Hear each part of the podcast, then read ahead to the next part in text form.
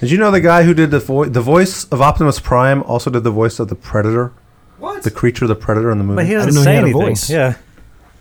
yeah, he, he does that Well, like those noises yeah. that he makes. yeah. Does it, he said a word? Yeah. What the hell are you at the end? yeah. What the hell are you? the hell are you? Yeah. Yeah. Get to the chopper. That's right. He also does the voice of Eeyore. So there's that. Eh. So the same guy who does the Predator and Optimus Prime does. Yeah, all right. How much research did you do in random shit instead of uh, research? Oh, I just I already knew that. I just happened to know that. It was just some weird random facts I thought I'd throw out there. Peter Cullen is his name. I don't know. The one the, I love the story about him. Pretty much, he showed up to audition for the new set of movies. They walk in and he starts, you know, talking, and they're like, "Oh my god, holy shit! You sound exactly like the old guy." He's Just like, well, I am that guy. What a bunch of idiots. And they're Like, Man, you're hired. That's God, I hope so. that's bad.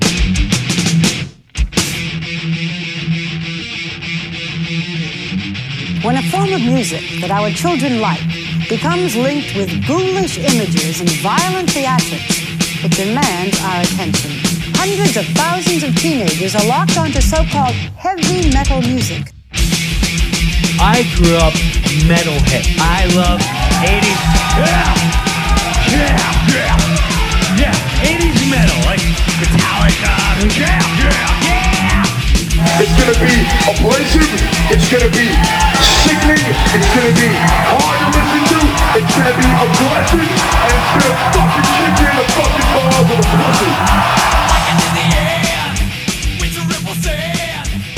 pussy. Well, gee, I wonder what we're talking about today. What is that? I don't, don't know. That's awesome. I don't know who that I is. never heard. That's awesome. Yeah, that's a pretty good band from California. Huh. I thought they're Australian. Are they new? You're Totally. Sounds They're like friends a with lot of Angus Young Papa and Brian Roach Johnson. influence. They're five foot tall. What?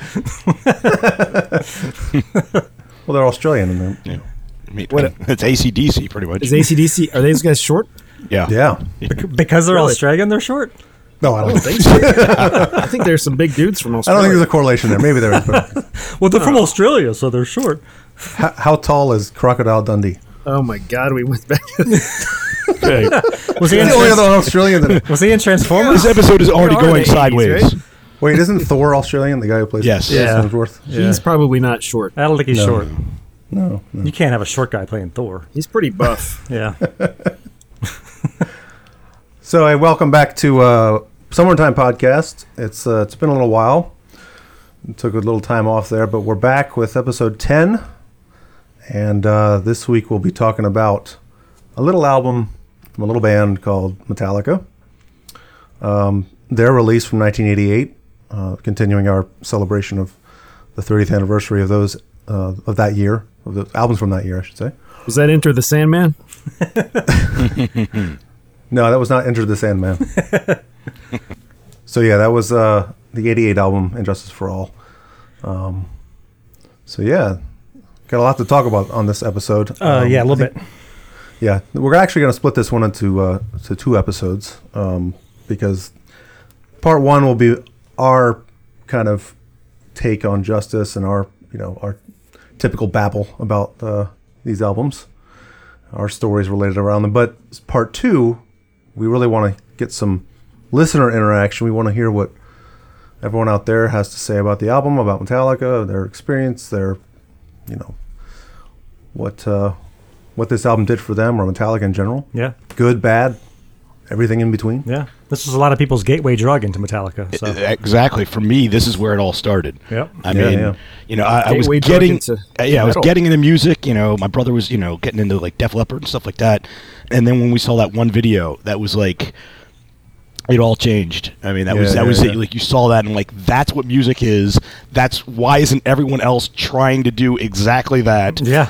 Yeah. And uh, And they I kind of mean, let's were. face it, a lot of people tried. Yeah. Yeah.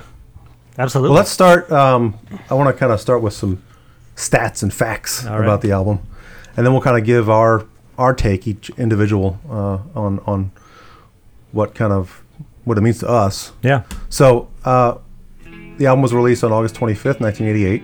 So we're, we're releasing this episode in correlation with that release date. So it's nearly exactly the 30th anniversary.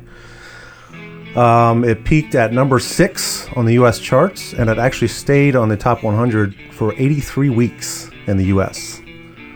That's pretty damn good. Pretty freaking good. It sold over 5.3 million copies in the US alone. The album was certified eight times platinum by the Recording Industry Association of America in 2003 for um, shipping 8 million copies in the US, making it Metallica's second best selling album in the country.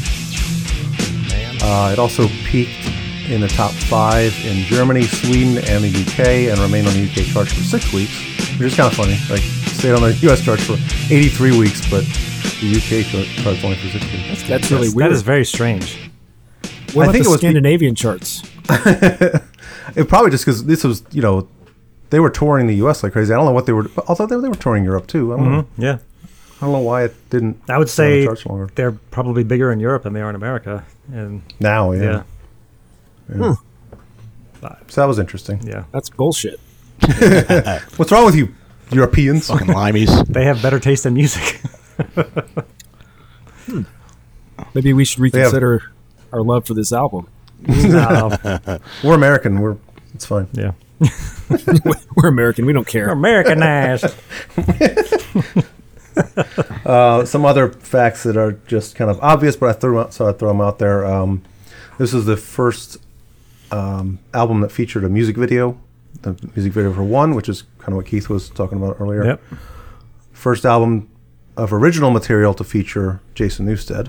Although we'll get into this later, Of but course. I- Is he really on the album? is he, can't really tell. He has a but he has a riff on it. he does. he wrote. Yeah, and we'll, we'll talk about that a little bit later too. Yeah.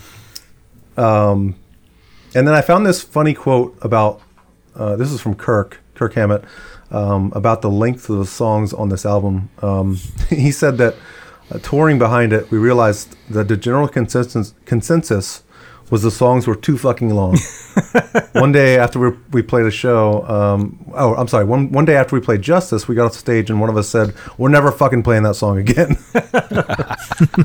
Which they did later actually play it again, but Yeah, they still do. it. But they edit it live now, don't they? They cut out like Don't the they- middle th- part. These No. days they do medleys, don't they? no, no, I think I think they still play the They- whole thing. If they play it, they play No, it. They play it. the Uh, they whole cut way out the end a little bit, like just like two measures, through. Yeah. Is And that it- what which it I is? never understood. That Just two. yeah, like it's Yeah, I- what I- an eight-minute song, and you cut out ten, Ten seconds. Yeah. but they Yeah, did. yeah. It, well, that's what's on the uh, the live Seattle. Okay. No, I mean, Right. when they played it in like 2007, 2008, it was all the way through properly. You know, too fast, but it was it Okay. was played too fast, but it was. Is uh, there such a thing? yeah, well, well, It's their Metallica. song, with so with fuel there is. Oh my gosh, yeah. maybe the album was too slow. Who knows? Ask Lars. He's the one. that's pretty much the case every time though. The, al- the album the album version is too slow because they play it way too fast. Yeah, every single yeah. time. Well, they don't play many songs from this album live anymore. Nah. They, they occasionally still play Justice, but it's mostly one or Harvest of Sorrow. Yeah. Those are the two that you I don't hear. think they played a lot live off that album when the album when they were touring for it. Did they? They played the first four songs, and they did the little "To Live Is to Die" bit. consistently, Harvester they, also. they didn't Harvester. play Eye of the Beholder consistently. They did, yeah, yeah, absolutely. The whole the whole first side was played, and then Harvesters played, and there was a little "To Live Is to Die" thing that jo- that Jason did, where um, James and Kirk walked Right. out, and they did the little middle uh, harmonizing guitar part. Right, right. Yeah, but they didn't, Cool. they didn't play "Short of Straw," they didn't play "Freight Ends," they didn't play "Dyer's Eve."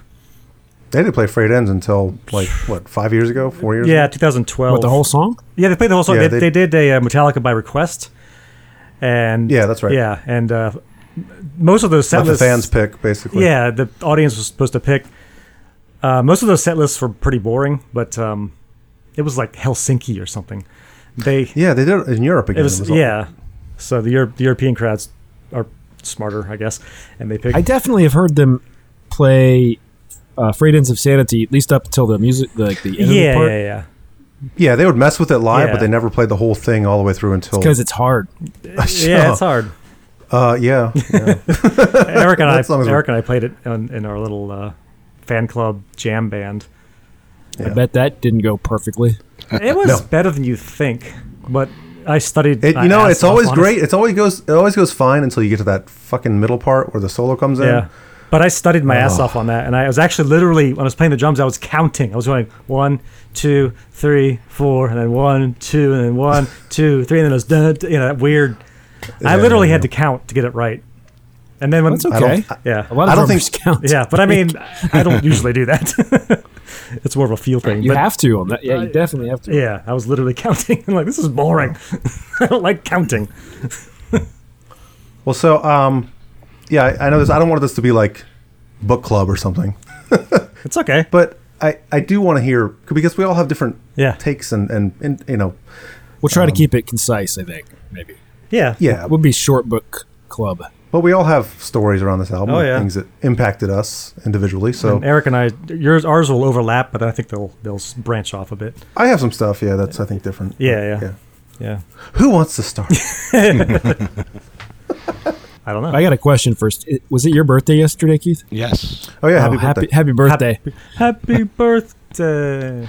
We're old. So s- in in light of that, Oh. Keith, maybe you go first. Uh, All right. Well, I mean, it, you know, let's face it. When it comes to music and how we all got into stuff, I think our, our brothers, you know, our families really played a, a pre- pretty pivotal role yep. in, in all that. I mean, look at the Ford brothers, two of the hosts of the show. Um, for me, it was uh, we were pretty much growing up. We always went down to uh, Wildwood, New Jersey. Uh, my both my fa- parents are from uh, Philly, so they had done that their whole lives. But we always, you know, went down there, and uh, we were down there for my brother's birthday, um, and we went down to the boardwalk, and I walked over to one of those little, you know, uh, games, and I, you know, pretty much you put a quarter down on a little square, and if the number and color comes up, you get a prize. And I put a quarter down, and my, my father saw me walk over there, and he walks up behind me, and you know they start spinning the wheel, and you know comes up, comes up, and boom, I got the number, but I didn't get the right color. So, like my, my dad leans in, it's just like you know the guy takes all the money, and he's just like my dad leans in, it's just like wait, hey, time out here. My, my my son got the right thing. What what happened here? And of course, you know, I'm like, oh God, Dad, shut up. And I pull two more quarters out of my pocket, and I you know set them down at two other places where I feel like I got a good sense as to what happened. And they spin it again, and my dad is still like going off on this, you know, God, probably is like 16, 17 year old kid, and he's just like, uh, no, you, you don't understand how to play the games. One way or another, it's spinning and spinning, and uh, boom, got it. And it was uh, the pretty much the rewards were albums. Oh, cool. Oh okay. And Nice. I'm like, the guy's just like, all right. And of course, you know, my dad was still like mid, like, all right, hey, time out here, my son. Oh, wait, what? Oh, oh. And one way or another, I'm just like, you know, he looks over, just like, what do you want? I'm like, Justice Metallica, right there, hand it to me. And Yeah. wow, wow, you know, 75 cents, the least I ever spent on any album. And uh, one way or another, handed it to me. And we walked back to the rest of the family, and I uh, got to walk up to my brother and hand it right into his hand and say, Happy birthday, Doug. And, Nice. Uh, that was just, you know, 75 cents, probably the least I've ever spent on a birthday present for my brother, but one of the most meaningful. yeah, yeah. That's awesome. That's some good return on investment right there. Yeah. So, did you get that album because of the, the video for one, or did you? Uh, like, I mean, that was, I mean, one was obviously the first introduction to it. Okay. A friend of ours down the street pretty much bought Justice, Kill 'Em All, and uh, Garage Days. And I, of course, you know, had dubbed copies. Yeah. You know, on Memorize. Fuck you, Lars. You know, doesn't mind dubbing copies. And then, uh, well, well, one way or another, you know, I, I you know, won The it first for time 75 "fuck you" Lars cents. was mentioned. Let's yeah. keep track of that. Yeah. How Number many times is one. Keith gonna Okay, say, "Fuck everybody, you, everybody Lars," in drink. this Everyone drink. episode? yeah, right. All right, cool. That was a good story. I like that. When was the Grammys performance? Uh, Oh, God. February '89. February? Yeah, February Yeah. '89. That's the best performance on the Grammys ever. Ever. Any band ever. That was. They just destroyed that place. Yep. It's fucking awesome. And then Jethro Tull won the award. So Yeah. it's helping me with my intro to them because it was probably a month or less before that. I saw one, the video for one, Yeah. Yeah. and I think I was, I think I was at Paul Spitzenberger's house. Do you remember him? Ah. Nice. Yes, I remember him. I think I saw it there, He's a big Beastie Boys fan. and I was like, you know, what the fuck is this? yeah. like that because that video, it, if you watch it now, it, it's probably nothing special, right? I mean, No, videos it's- have gotten pretty weird. No, it's the best video. I think it's the best video. Yeah, it's the best video ever made. I think at the time it was the most inventive video that Yeah. come out. Well, that's what I, I mean. Invented. Well, that's what I'm trying to put into context, like Yeah. how special it was then, because It was super weird. I feel like y- every video was uh, it was like live footage, Yeah. and then maybe s- I'm I'm trying I'm like comparing it to Guns N' Roses or Motley Crue videos, and they were Yeah. not that different. This one was just them in the you know the like the warehouse Yeah. Somewhere else, yeah. and just kind of headbanging along, and it had the it was the weird cut. Yeah, the long, the, the- long version.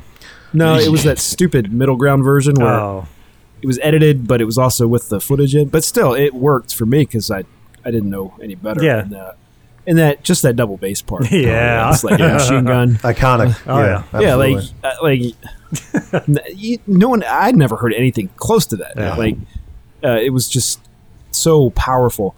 And then uh, except you for know- on State of Euphoria. Sorry. well, but we I talked haven't about heard that. that yet. Yeah, we did. But um, so I, it was probably a month or less later that I saw them play on the Grammys that that performance, and that was that was it for me. I was like, fuck, Yeah, Yeah, because um, well, just seeing that they're doing it live too, I think yeah. you know, it, for for me that's that's big. It's always been big. yeah. That from then on, it was like I got that album. Um, I got what Ride the Lightning, I think, and then it was it was Megadeth, and then it was it was just downhill from there. Yeah. Open the floodgates, basically. Yeah. I was like, oh, you, this is how music can sound. Yeah. Yeah. Yep. yep. I want this. Yeah. Cool.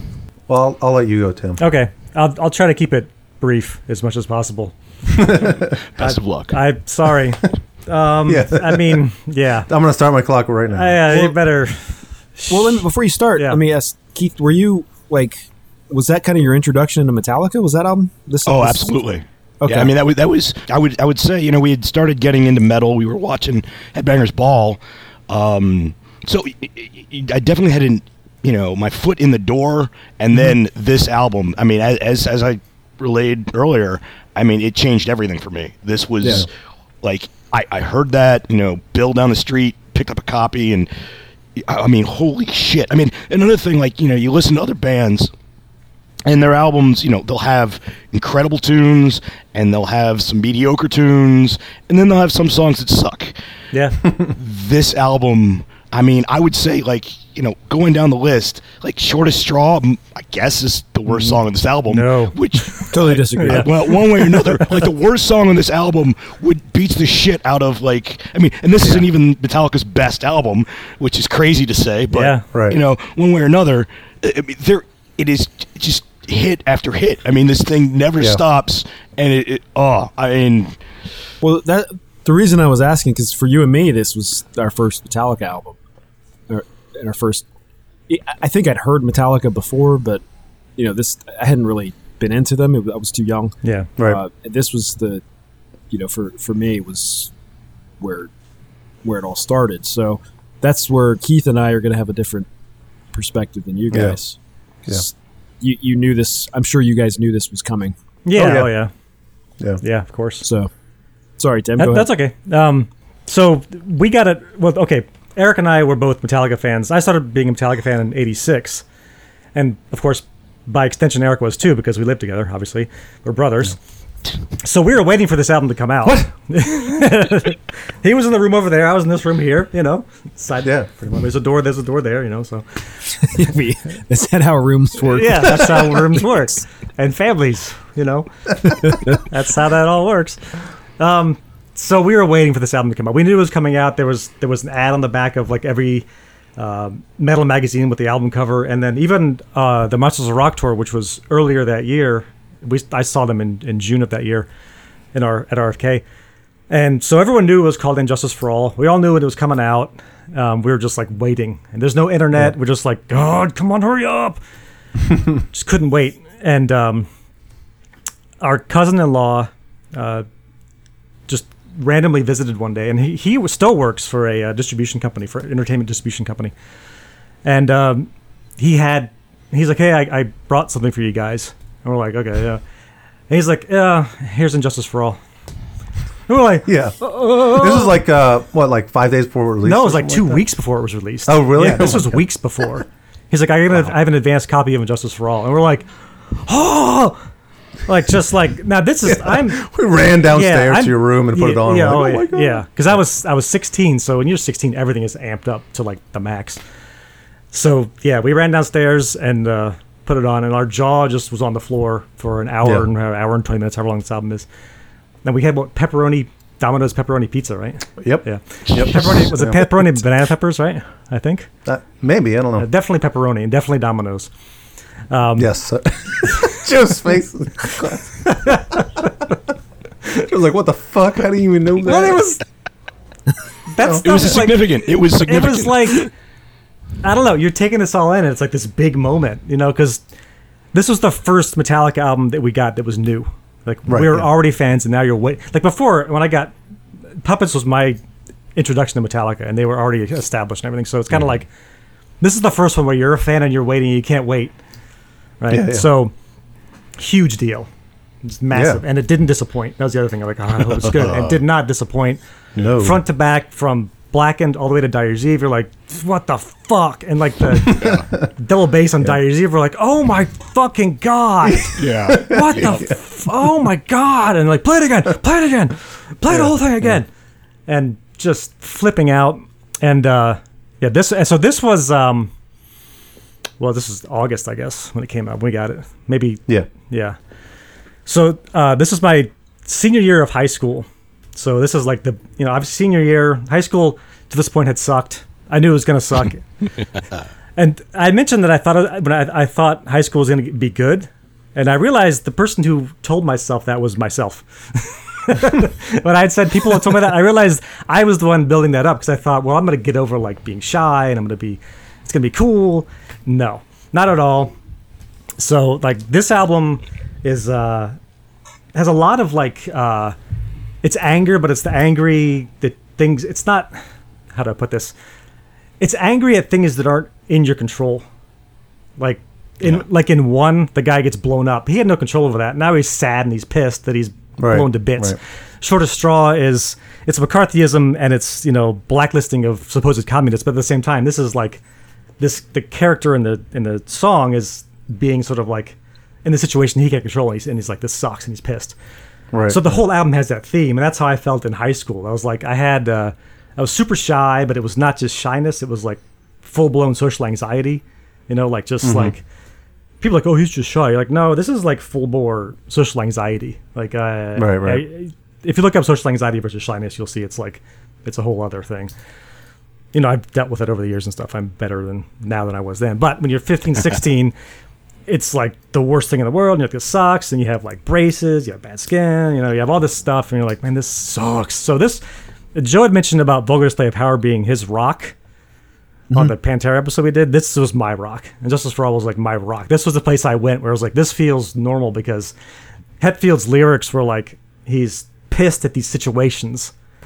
Yeah. Like this is so perfect for what I'm feeling right now. So it was Yeah, yeah, yeah. just super impactful. So yeah, so the whole album means a lot to me because of that. There's nostalgia, um, but there's also like this emotion attached to it. That's Right, a big right. deal for me. So, and that's not even getting into like the way that the the drumming influenced me and the, Yeah. and the riffing and yeah. Hetfield's vocals and the, the all And the that bass s- tracks. Yeah, the, the bass guitar, how great it is. Yeah. How the way the bass played with the drums Yeah. was fantastic. Oh wait, Right. Yeah. So it's like this whole perfect. I mean, I know it doesn't sound perfect, but it was uh, it it's- was like Jason could have written an album about how he had no control. yeah, really. Yeah. Exactly.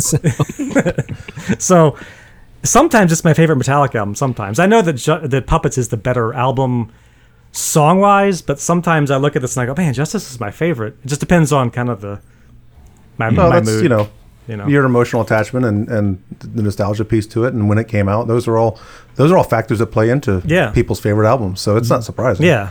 you know. But it was So yeah, it was massive in in, in 88, 89. They were they Oh, yeah. were the band, and people were super annoyed at how into them I was. They were really annoyed with me because Yeah. I wore all I wore was like Metallica shirts. So I talked about was Metallica, and there was like, "Do you know when James Hetfield takes a shit, dude? I mean, what the fuck?" I'm like, you know, fuck off. So In the morning, I'd guess. But I don't, Yeah, right. I would assume yeah. So, maybe after his cup of coffee. yeah. th- that's Uh, kind of the way it was for me. Uh, Pretty much the first year I was into music, the I mean, when I actually started recording albums, you know, pretty much off of my friends, all I listened to was Metallica for that first Yeah. year. So many of my middle school, like you know, you were in your senior year of high school, I was in the eighth grade. Yeah. And I remember this one guy who had, I always, and you know, Joe, you had one. Uh, I was always envious of the guys that had the, the, you know, the jean jackets with the back patches and all the patches all Yeah. over. Yeah. I was just like, oh, I, had that. wanted one of those so bad. But Yeah. s- one guy, he had all these patches and he'd always just lay into me like, you fucking asshole. All you listened to was Metallica. You know, wake up. There's other bands out there. And, you know, eventually, you know, I Yeah. expanded. But uh, at the time, I mean, sh- I mean, sh- I mean, what's great for me was also the albums that we all got first were Justice, Kill 'Em All, and um, Garage Days. Uh, so I, I mean, as much as you're right that that Justice is it- like yeah, you know, th- there are days when you could definitely lean over to that being. I don't know. I don't think I could ever say that that's better than puppets, but one way or another. But you could you could feel Puppets. that way. But I got to hear all of that stuff, and then I think uh, somebody got Ride the Lightning. I, I puppets was the last one I got in. I heard. Okay. And it's Oh, just okay. like like you know, let's face it. It's you know, one of the first was Justice, and then I the last one I got into was, was puppets, and it was like. Fuck yes! And it's just like a crescendo. It's just like you, you didn't think it could get better, Yeah. And oh, did it! Yeah. But I always thought it was interesting too that uh, they said James Hetfield grew up they you know painfully shy, like when he was Right. Mm-hmm. younger. He was, and I think that comes out in the music. I think even even the riffs have that sound to it. Like he's it's sort of angry at being sad. Even the riffs have that feel to him. That, Mm. that and definitely the lyrics. So I, I think he's always had that in his lyrics, and it definitely Yeah. comes across. It was like, yeah, Yeah, yeah. I, this guy gets it. He he knows what this feels like. So Yeah. yeah, Cool. yeah, Well, I have two stories real quick. I won't make I won't take up too much time, but um, for me, when this album came out, I was learning guitar still at this point. You- you still are. Thirteen, yeah, actually, yeah. You always are. Yeah. You're always learning Yes. instruments still. Um, but I was I had just picked up a guitar. Like I I got a guitar for my twelfth birthday, and I didn't really start getting lessons until I was thirteen. So this was like right around the time I started learning guitar, and you know I heard this album was blown away. I didn't even bother trying to learn anything off of it because I was still learning. But I learned from the bell tolls, and then I started learning other Metallica songs. And I, at some point, maybe like a few months after this album came out, I learned all of Master of Puppets on guitar, and I was so proud of myself. I'm like, oh yes, I got all the rhythm parts. I didn't. Look, I wanted to be James Hetfield, so I didn't bother with the solos. I just want to know all the rhythm parts. I gotta want to learn all that, right? So I got I got that down. I'm like, yes, I know all that. Time to move on to Justice. oh my god! just from the first song, like the rhythm riffs and Blackened are ridiculous, and the, the what's going on during the solo in that song, the Yeah. the, the background, the like the rhythm riff during the solo in Blackened. it's fucking weird. Uh, yeah. It's some weird shit.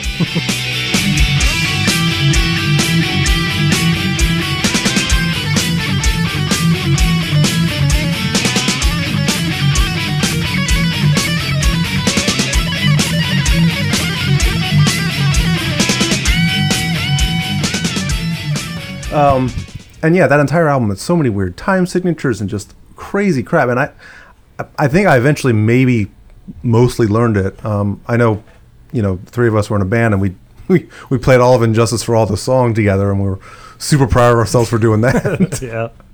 but uh, but yeah, just I, I the riffage of this album is just insane. As a guitar player, it's oh my god, it's amazing. Um, so that's that's my first story. Um, and the second story, you know, the first time I saw them live was on this tour, was on the Justice tour. So um, s- the same cousin-in-law that uh, got us this album early got us tickets to see them at uh, the Capitol Center Twice. twice. Yeah, I'll- He- I'll- I think you and Steve went right. Yeah, we also he gets ba- backstage passes. Yeah, not me. Not you, not you, not, not that Ah. concert. yeah, so you saw him on the Queenstrike when Queenstrike was supporting him Yeah. on the the first time they came around. Then the second time they came around, I saw him and the cult was opening. Yeah. and you know I had pretty damn good seats. There Yeah. was, like to the to the left, like if you're looking at the stage, I was to the left, and but still um, pretty close We- in the at the side of the stage. But um, I was blown away. But um, this was the first time I ever got a contact high. All right? so I'm just digging the show, watching it, not paying much attention. I'm kind of seeing in my peripheral there's some dude doing something weird with a cigarette, right? I'm like, that's a weird looking cigarette, right? You know, 13 year old kid, I don't know any better, right? 14, I think it was maybe 14. Anyway, so I'm like, I keep looking over at him, and I think he saw me looking, you know, because I'm, you know, a curious kid, and he like l- takes a huge puff and just blows it right in my face. He's like, I'm like, it stinks. What is that? You know, I'm like, oh god. About 20 minutes later, I'm like, I don't feel so good. and uh, they were doing, they were playing Creeping Death at the time, and you know, in the middle of Creeping Death, there's the chanting, Yeah. die, die. I'm like going, die. I puke all over the place from a fucking contact high so and of course my I, I had seats it was like tim and steve were up in a different section were- so we it were was me and my nosebleeds. cousin-in-law sitting together he's like in his you know probably m- late 20s at the time and he's sitting here with this 14 year old kid not telling me what to do like he didn't have any kids at the time so he's like i don't know what to do with this this kid's puking next to me Ah. so i sat down and i was like Ugh.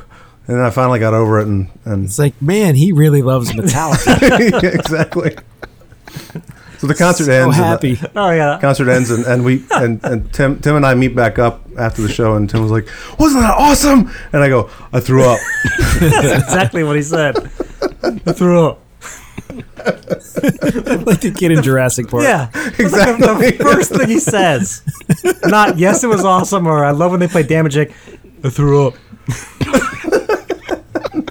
what? That's okay, Tim. I won't tell anybody. Right.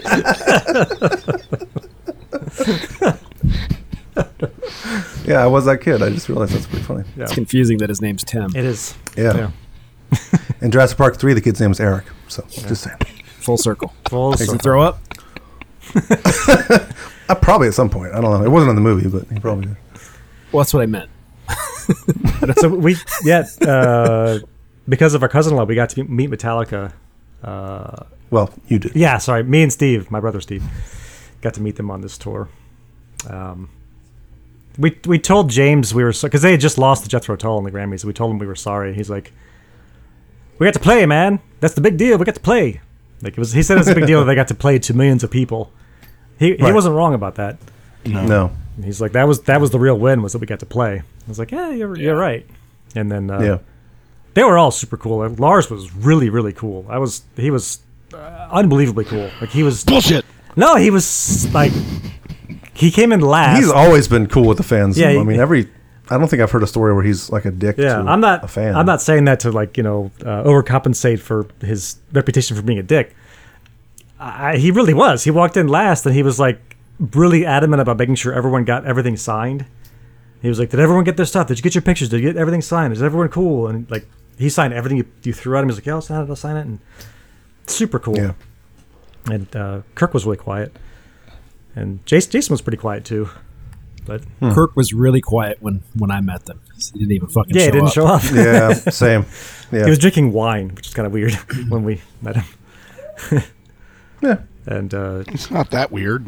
I mean, not surprising Yeah. coming from him. Yeah. He's ahead of his time.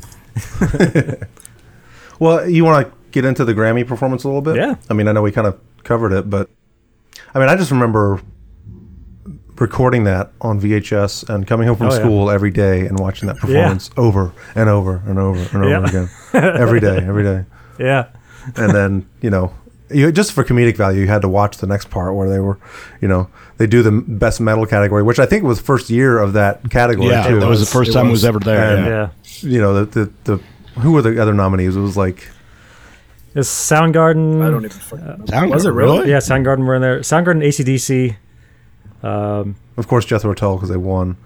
The worst. Yeah, I think Jane's Addiction also. really. Yeah, I think Jane's nothing, I think nothing's Addiction. shocking. Yeah, that's right.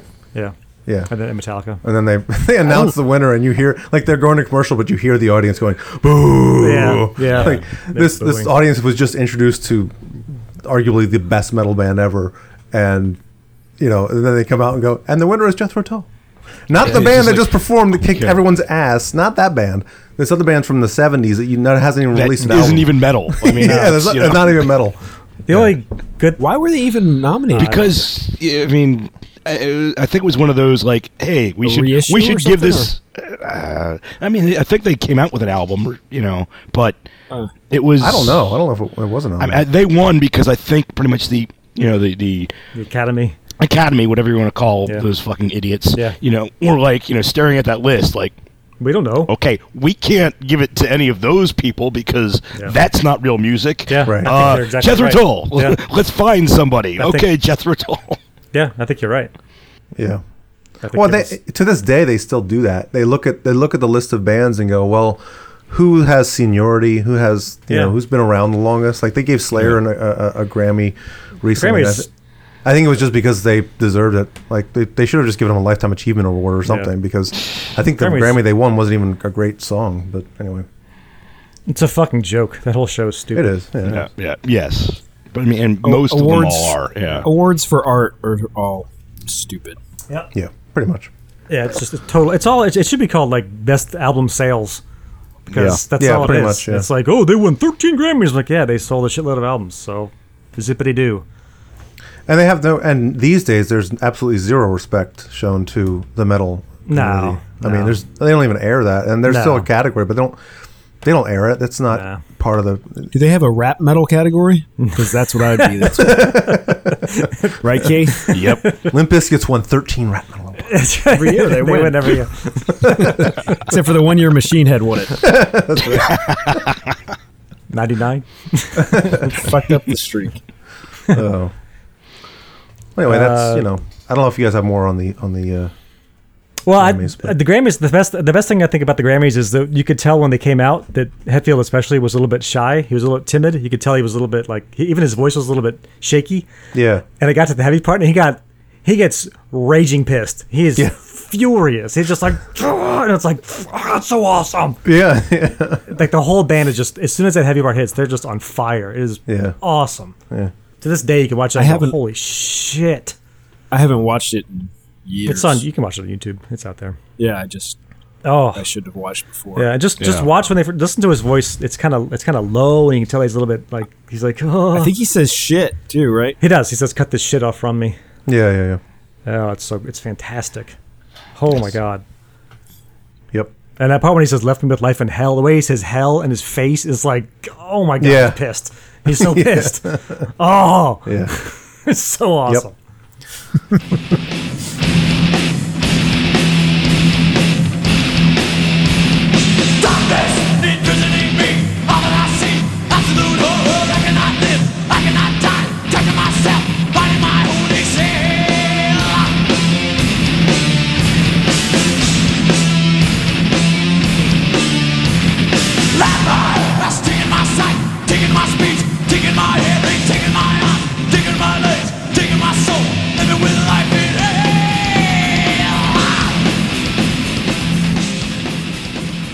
And actually, the set was cool too. I remember the like. Yeah. I know that probably wasn't their doing, but it was pretty cool that they had the. Yeah, Yeah, the it was little- kind of a war scene. Yeah, barbed wire and wood Yeah. broken and yeah, it was cool.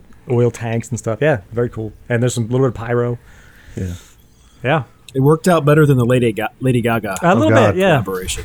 God, that was a disaster on so many levels. Uh, it was. Just the fact his mic wasn't working, but why is she even there? Wait, she's fucking dancing now, Oh, and like that was shaking her awful. butt around to a metallic song. That does not work. I'm sorry, don't do that. That was annoying. Keith's being polite right now. Thank you. I don't actually know what you're talking about, but Better, it's better you don't. Yeah, That never happened. I would say delete that. That's right. I mean, as, as much as we're talking about the Grammys, let, let's face it, that was probably the last time I ever cared or watched them. Yeah. So Yeah. Yeah. Uh, Did they perform in 92? yes. Yeah. They Sandman? played Yeah, they- Sandman. I remember was a that big one. They goal. did Enter Sandman, of course, and Because Whoopi Goldberg tried to make a joke about him. Yeah, she was Oh, that's bashing right. them. It was, was dumb. But they put it on the year and a half in the life of Metallica home video, and they made they made fun of it. They put "Holier Than Thou" on Oh, top yeah. on top of her speech, which was perfect. Yeah. Yeah, then they came out. Of course, they won for Inner Sandman, and they the first thing Lars said when they won is like, "I'd like to thank Jethro Tull for not releasing an album this year." yeah, yeah, No, didn't he say without whom? Like talking about videos Yeah. or MTV. Oh. That was the MTV Yeah. award, maybe. No, that was He said he, Uh. he said something about how we'd like to thank MTV and the record or the whoever without whom this would all be a this all would have happened anyway. yeah, that was awesome. I think that was the Grammys. Yeah, That- yeah, yeah, that's funny. that was awesome. Uh, Let's see. I think the first thing we got to do is obviously, like you guys were expecting this, we got to thank Jethro Tull for not putting out an album this year, right? and also, obviously, we got to thank the Academy for uh, giving Jethro Tull the award in 1989. Read between the lines, know what I mean? so, um, I want to thank the. Oh, you guys figured it out. Huh? I want to thank the um, all the guys up at Electra, obviously Big Bob, Lisa, Sherry, all the rest of the people up there. Obviously, uh, our friends up at Q Prime. And um, I want to thank, this is very important, I want to thank all the radio stations and MTV, without whom, without whom, all this was possible anyway. Whoa! Yeah, but I mean, James is right though. I mean, it, it you know, I'm sure that was the first time anyone had seen Metallica Uh, a lot of people. all over the country and world, possibly. And the people in that in the audience at the Grammys. I mean, Yeah. there were probably some musicians out there that were like, "Whoa, who the fuck is this?" It's Yeah. pretty damn good. I, I do remember that I because I'd heard I'd seen the video. I remember that there was like uh, you know coming up Metallica or live performance or whatever. So I I specifically stuck around to watch it. Right? like it was just on Hmm. and, on TV and I, Yeah, yeah, yeah. because there were five or six Right, channels back then. right. Yeah, We that's right. didn't have a lot of choices. Yeah. No, And you know, that back then Well, that, I- that kind of was appointment television. You know, you did watch Yeah. shows like that. You know, at least I did. I don't know about you guys, but I guess Yeah. there I guess there was I don't know there was more than five channels but I, I'm just wondering why we had regular TV. it was probably just. I guess that some- wasn't so weird back then. was No, it? it wasn't. No. That's what you did. It was like, oh well, that's on tonight. I guess we'll watch that. 'Cause Yeah. you, yeah, you did. You had the channel four, channel seven, channel nine, channel five, channel twenty, Ch- Channel 20. channel twenty six. Channel Yeah, 20, UP. Channel 45 Yeah. with Benny Hill. I mean, that wasn't much. So, yeah. But I mean, ah, man. so, I was shaking. I was so into it. I was like nervous, like nervous energy. Like, oh, this is so awesome. So, you sound like You this. started crying at the end. Eric probably threw up. I did. Yeah. this is awesome, bro. Like that guy on South Park. Hey, gross. so when I finally got the album, it was maybe a week after that, the the tape. Um, of course, I went to one and listened to that many, many times, Yeah. and then I kind of like had to branch out, you know, after that Oh, 'cause yeah. it was so. It was just like so different than everything. I had to slowly start taking in the other songs. So it was probably like I just listened to the first side for two weeks. That's a lot to take I in. got the whole. It is. Yeah. It's a lot of riffage. There's a lot of rewinding. Yep. Yeah, we played that album. Uh, We we played it so much that the tape, you know, like you get a tape and it has the all the titles and stuff on the front, Mm-hmm. completely worn off. The tape was just this clear cassette with nothing on it. it was just gone. we played it so much, Yep. and my my CD, like the you know this the little jewel case. Usually you have to kind of pop it open. Mine, you Mm-hmm. can, to this day, you can tape it and just you just you can just flop it. It just the, the Yeah. case just flops open, open Yeah. and close because I open and close it so many times. Does it just bounce around in there too? Because all the teeth are broken out. I, from I the- think the teeth are I center. think the teeth are okay, but the case itself is just like Yeah. totally totally worn out. I I think if that Well, happened. you have the original CD still. Yeah. yeah, I- he still has a lot of the. I, I Oh yeah. You take care of your stuff very well, Tim. I try to. Yeah. Meticulous. I, I've probably bought that album. I don't know, ten times in various formats. Yeah. Yeah. Probably bought the CD three or four times, tapes Oh, yeah. three or four, Well, you know, MP3s I bought. You, you- I think I have it on vinyl now. I'm not. Sh- I can't remember. I, think I, I do. definitely do. we're about to buy it again too because they're remastering it and re-releasing Oh, I- as a as a another kind of like they've done with Justice. I mean, uh, with uh, Master puppets. Puppets, and uh, See, Red and- Lightning. And that it's really telling to me that I'm the most excited about that re-release. Mm. Even even more excited than Puppets than I was about Puppets. I'm really excited about Justice because I think I don't know. Just this was I think this is my favorite era of the band. If they put in some bass guitar, Yeah, exactly. Yeah. We're, we're actually going to be able to excited. hear the bass probably. They're I'd be not, though. They already said they're not surprised, yeah, changing it. Mm. If we Yeah. got that, Wait, what? They're not going to. They're not doing anything with the bass. No, they're not. Well, fuck them. And that's number two. Well, that was a fuck them. It wasn't fuck Lars, but it was mm, fuck them. We've got two fuck them so far on this episode. yeah.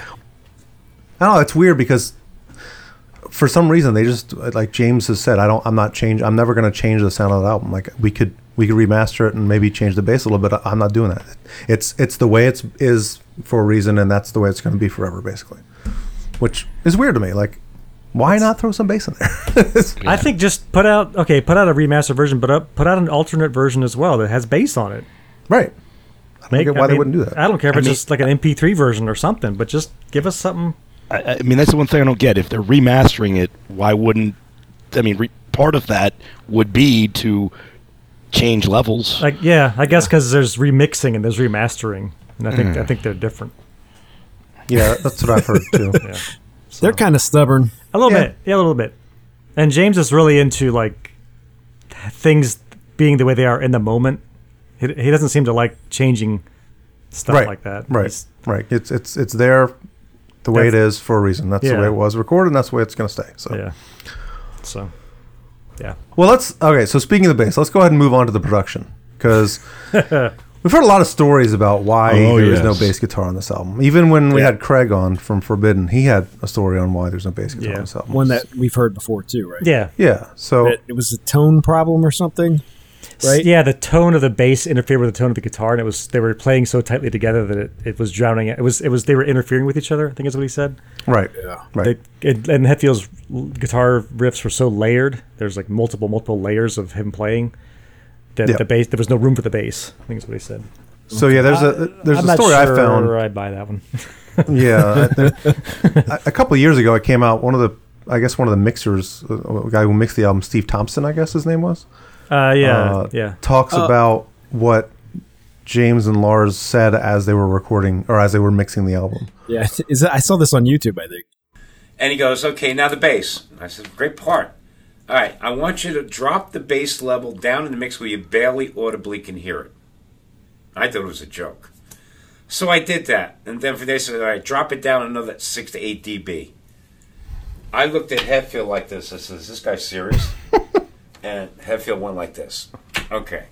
So when that happened, I said, I love this band, but their direction I'm not going to be happy with. Find somebody else to do this record. And at the time, Cliff Bernstein and Peter Mensch were managing the band. They talked us into staying with it and everything like that. And I'm saying to myself, why are you doing this? And I wish I would have mixed it the way I heard it. But here's the funny story when Metallica got elected to the Rock and Roll Hall of Fame, they flew us in. So I'm hanging out with Lars, and Lars comes up to me. We did have bass in the record, didn't we? I couldn't believe he said that. He said something that fact. He was with his kids. yeah. And I says, You're kidding me. You're absolutely kidding me. I mean, I have so much respect for that band, you know? I mean, I just wish I could have mixed it the way I heard it. That's all. But, you know, it is what it is. Yeah. Yeah. yeah. So, I mean, I, who knows? I, I, I'm sure that if Cliff were still alive, it would have been a completely different story. I'm sure Different- Cliff would have different fought. album. Yeah, it would have been a different album too. Yeah, for Well, sure. they wouldn't have purposely buried him. Exactly, first of all. exactly. And I think I, there was another story that Jason came out also, and he he was saying, um, I actually had a quote from him where you basically said, um, you know, the production of this album there was there was nobody there to work parts out with or discuss how uh, it was going to sound. You know, it was basically just record your bass and that was it. Yeah, So he, he just knew about playing bass really fast at the time, like guitar. He didn't really know, you know, because he was only in in Flotsam for what like one album. And yeah. I don't think he was playing bass for more than like five years at the point when he joined Metallica. So, you know, he was still kind of new to this all. So, you know, Yeah. he basically said it ended up being um, what did he say? So it ended up with everything being the same frequency, which we talked about earlier. Yeah. Um, so his bass and James' guitar were kind of battling for the same frequency. Yeah. Um, so yeah. that, yeah. and he also didn't he say that when he recorded his parts there was nobody there. It was just kind of him in the room with the, with the riffs and Yeah. Yeah. So like Lars wasn't there, James wasn't there to say anything to Right, maybe say right. oh maybe because if And you people- watch, Here's the thing, though, with this ki- this thrash type of music, like he did, he wasn't doing bass lines that were so completely with the guitar that he should have been drowned out. yeah It's completely on the uh, preference of the mix, you know, the mixer, or in this case, Laura's telling the guy to turn it down. Yeah, because you can hear bass on those couple of songs you find on YouTube. Like you can hear one, and I think I think Blackened is out there too, where somebody used, I guess, Guitar Hero, and pulled the bass up, and you can hear he's doing. He's not playing along to the riffs exactly. No, and and if the and I had the base uh, tablature books, which I, I Mm-hmm. supposedly there's they get the tracks when they trans, transcribe those. I don't know if that's true or not, Yeah. but um, as far as I can tell, like I, I go to Blackened, he's got a he's doing not the same thing as the guitar. Yeah,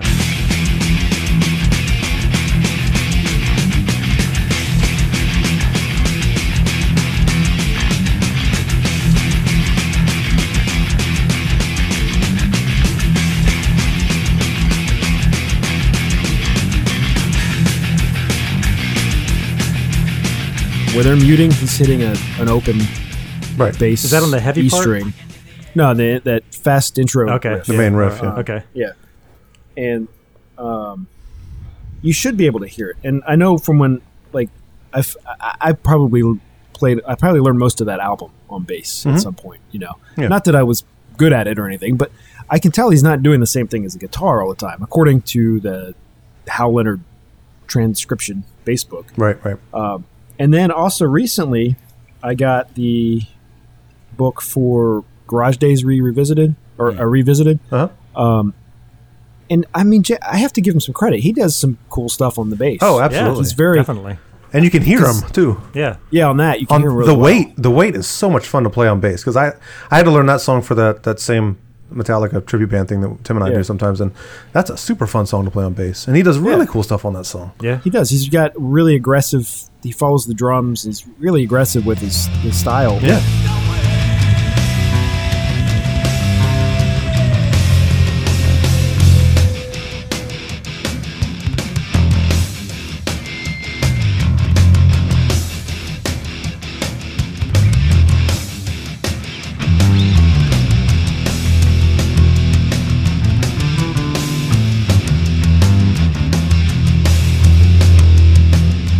So I don't totally buy the frequency thing or that No. he's matching the guitars too much. Um, I just think they turned him down. Yeah, and- you know. Yeah, plus the album just sounds I mean it sounds weird. It doesn't bother me because that's just the way it is, but it, it does sound odd. yeah i read just i missing. read something else about that where they said um I, I don't remember who it was but they were saying basically they didn't use any room mics and they were using a lot of mics that were like just i guess you have mics that are kind of Yeah, miking the to get entire your- room yeah. to get the kind of the amp- ambience of the room or whatever Yeah, exactly. and they didn't use that on this album. They just used basically mics that were right up against the bass drum or That the would- snare or whatever. So That would make sense because they they wanted to be really, really, really dry. And that's the word that I was going to say. Like it is, yeah, production is dry, on Super this dry. album. Yeah. yeah. yeah, Even the cymbals, they Yeah. don't ring out. It's just It's just Right. bam, They're there and the- and they're gone. Yeah, yeah. that Yeah. makes that makes sense because yeah, if you don't have any ambience, it's Yep. gonna be super dry.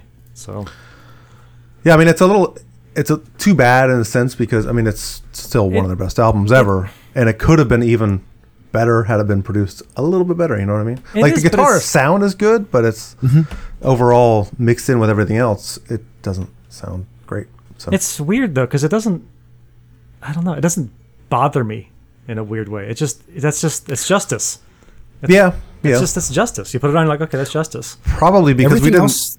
think about Everything it else on it sounds good if they would just put bass in there. Right. it. yeah, I know. I mean, that's all you got to do. Yeah, yeah. Like if it came out today, you'd be like, what the fuck? But I mean, when it came out Then it was like, Yeah. this is the new Metallic album, and it did, or like I didn't go, I don't hear And- bass. I didn't say And to that. be to be kind of I don't know if fair is the word, but to if you look back at uh, the two albums before that, yeah. Yeah. the bass Hmm. is not very prominent on those at all either. So they were not good at mixing bass even with Cliff Burton. Well, I think that's why they moved to. You know, people criticize them for getting Bob Rock, but I think that's why they moved him. They listened to the albums Yeah. that he was producing, and whether or not you like the band, you can tell. You know, You listen can to hear what everyone's doing. yeah, listen Yeah. to Doctor Feelgood. It's not a. I don't like that album, but the sound, sound is fantastic. great, Yeah, it's a great sounding album, I like the album. and also, um, what? I like the album.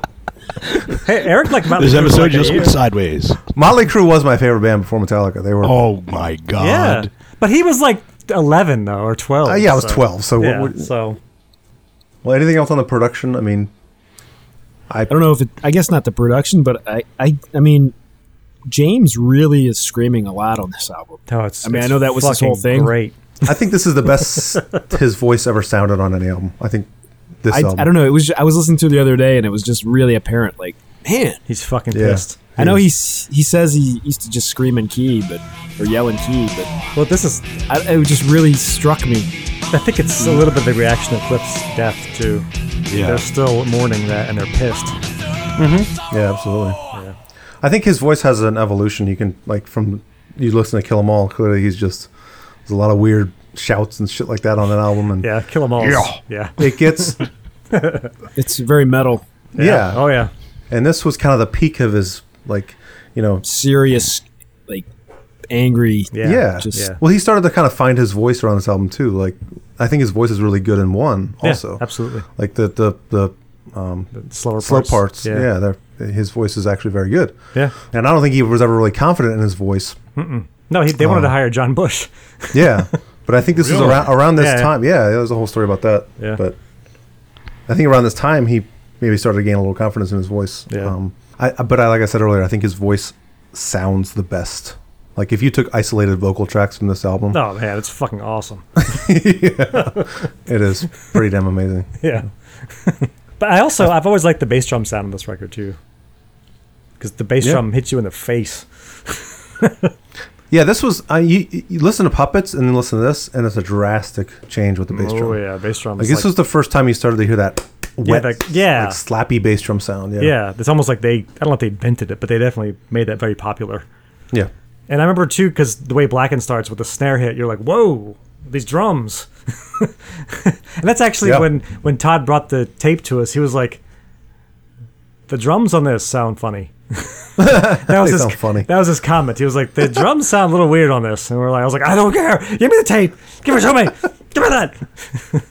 I mean, pretty much every drummer I knew after this album was just like they all wanted Thomas sets.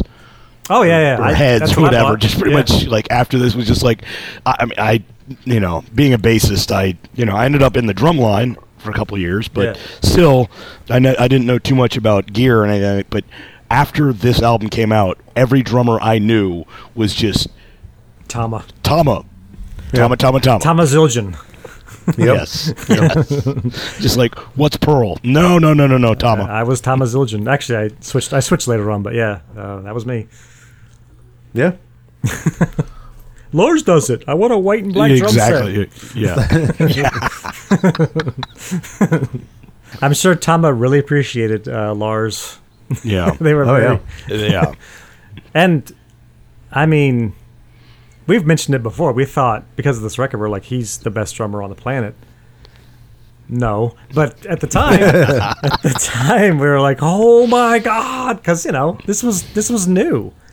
Yeah. Yeah, I mean, I think he was definitely influential, though. Oh, He yeah. listen- like I, well, I remember at that time, pretty much every single, awa- like I, I don't know, like you know, uh, what were the magazines, Oh, Metal like Edge, Metal and all Edge that, and Rip and all every those. single one of Metal those, the, Mania, the yeah. Yeah, b- drummer of the year, every single t- one that I opened up, all of them were Rick Allen.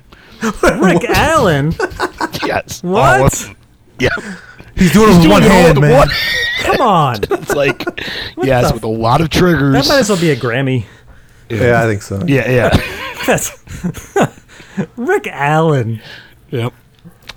Well, I think I said earlier that the, the double bass in, in one was iconic only because I've heard so many drummers talk about how that was a huge influence. Oh on them. yeah. Yeah. Like that was no one had really done double bass like that.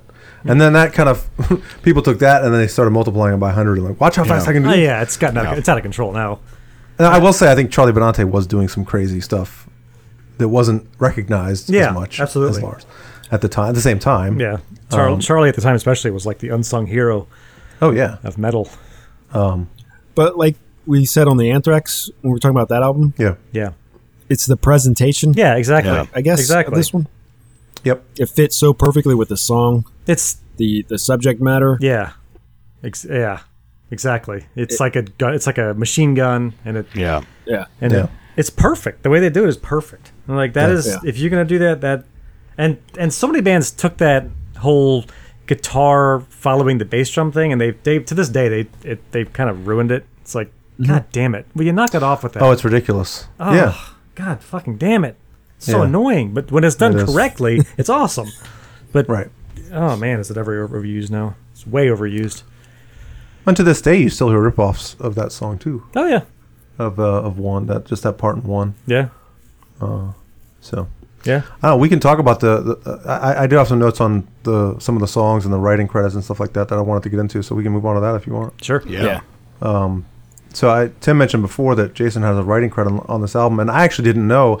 I noticed that he had a writing credit, I guess, when the album came out on Blackened, but I didn't know the story behind that until recently. And um, I was actually a YouTube clip. I want to play for you guys real quick. That's a very special time in my life. This was when James and I were sp- first becoming friends. And he was someone I looked up to greatly before I joined the band. We all did, anybody in any other bands, even the guys in the bands around him, even Exodus and Violence and all the Bay Area bands. We all looked up to James, this special gifted person, still is. And so we were getting to be friends, and we'd stay over at each other's house apartments. We'd take care of each other's animals when we went on vacations and these kind of things. Got to be pals and uh, we were in my one bedroom apartment. I had my little four track Tascam set up in the corner of the bedroom, and we're jamming on our guitars, uh, just playing through some riffs. And I played that da da da da da da da da da da da da da da da you know that blackened riff, and he goes, "Dude, what is that?" Because it was really pretty crazy. The original thing is a very fast alternating thing, man. It's pretty tricky actually. But the one that ended up on the record is pretty tricky too, but the original one is really tricky. And so he picked up on that and we recorded that bit and he goes, let's build it to this and build it to this. And it was just, uh, it was a moment. You know, because actually composing a song with James from Metallica and he was approving my riffs and saying this is going to be a Metallica song. I love that. I think that's awesome. that is it's awesome. Like, I mean, So the the main riff, the first riff, Yeah. pretty much. I didn't know Yeah. that was I didn't know that was his. yeah, I thought it was the heavy riff. no, yeah, the main riff. That, that, that, that, that, yeah, Yeah, eh, I didn't know that. Well, that makes sense for the the bass. Is uh, you know is is different there. That's what I was talking about before. yeah, yeah. It's a bass line that you should be able to hear. I just love that. That's kind of one of those, you know, you, like that stupid movie. Uh, what is it called? Rockstar or whatever, where Mark Wahlberg joins Oh, the God, joins yeah. ba- Yeah. But it's kind of it's one of those situations where like you know this dude who just looked up to this band who was in another less successful metal band gets to go first of all play with his idols and then he gets to write a fucking song Yeah. with James Hmm. Hetfield. It's insane. I mean, imagine that. You we were with them for less than two years, and now you're writing a fucking song with the man. It's, That's that's insane. that's, I love that story. It's great. That's awesome. And yeah, just I mean that song alone. You hear that first song on Yeah. Justice. Oh You're like, Oh "Holy shit." Holy Yeah, And it that- sets a it sets a tone like okay, we're in for some serious shit here. Oh, yeah. yeah. Might be their best opening track ever. Maybe. Fight Hmm. than Battery. Fire, maybe. Do you mean like fitting the album or just, Just overall. just in a general. song Hmm. overall? I mean, front to back, it's. I say battery's a little better. I don't think. I think Blackened is better than Battery. I think I like Black and Better too. I'd, I'd concur. Blackened. Yeah. Wow. Now, Fight Fire with Fire might be better, but I don't. I don't know. No, I like Black Blackened. Mm-hmm. better. and better than Five Fire. So yeah, I think Blackened might might take it. Yeah.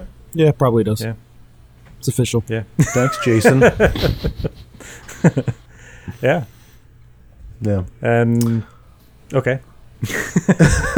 Yeah, I'm not going song Well, by we- song are like we, I did uh, with Danzig. yeah, but- I mean, there is. I can say something about unjust, the song "Injustice for All." I know where that main riff came from, The Oh, you do? Okay. Yeah, that's actually because Lars was going on the drums going doom doom doom doo doo doo doom doom doom doo doo doo. Oh, really? doo, doo." Yeah, he was just doing that, and James was like, "We could put a riff to that."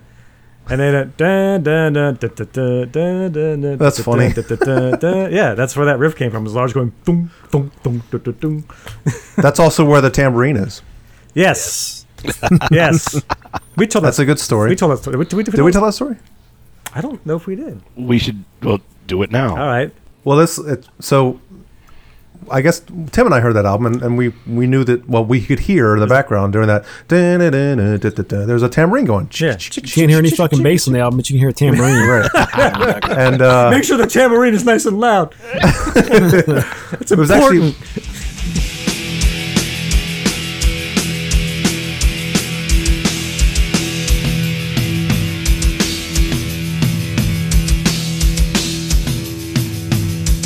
uh, so it was it Eric Eric, Metal right? Eric from tambourine man. He Wolf Eric Josephson right he was he was he was convinced I was in, on drugs he was like there's no fucking tambourine in that song so I um I was like well whatever I, I think there is you don't think there is You were whatever like, you would know if I was on drugs 'cause I throw up. that's right It's a very apparent. No, so so we had the opportunity to meet them after the uh, on on the Black Album tour, um, and the question I asked Lars when I met him was, "Is there a tambourine in the song "Injustice for All"?" And he looks at me. He's like, "Very good ears, very good ears. Yes, we used blah blah blah blah blah whatever he said. I don't remember some sort of trigger or something, but he's like, "Yes, there was a tambourine in that song." like yes, I got to shove it in Eric Josephson's face. from the man himself. And then right after, I was like, everybody is asking this guy fucking nerdy ass technical drum questions. so I asked him what kind of gum he was chewing at that moment. and it was juicy fruit. He, he knew. Juicy fruit, yeah, that's right. The yellow shit. I don't know, man. The yellow shit. Ob- ob- obviously, obviously the yellow shit. Obviously. obviously, obviously, He could have been a hockey player. obviously. Obviously. So I had some uh, interesting notes on the song "To Live Is to Die" Yes, Oh. that Which- I pulled from Cliff the Burton. Wikipedia's. Yeah, that's the first thing I was going to mention was it's kind of a it's kind of Metallica's tribute to Cliff Burton. Um, the the stuff I pulled from Wikipedia basically says that uh, it contains a few spoken lyrics near the end of the song that were written by German poet Paul uh, Gerhardt and popularized in the 1981 film Excalibur. I didn't know that. But it says the song was written as a tribute to Cliff Burton, um, and the music in the song consists of riffs Burton had written that had not been incorporated into any songs prior to his death. So I, I knew that he had wrote or he had he had helped write some riffs in that song. I didn't know how they incorporated them, but I guess it's just stuff that stuff that he was working on before his death, and they must have compiled those riffs and put a song together with them. I guess I don't know. yeah. Well, he should have been compiling more than that because there's only about three riffs of that song. yeah. 10 minute song. Isn't there? Long A, fucking song. isn't there a mandolin in that song?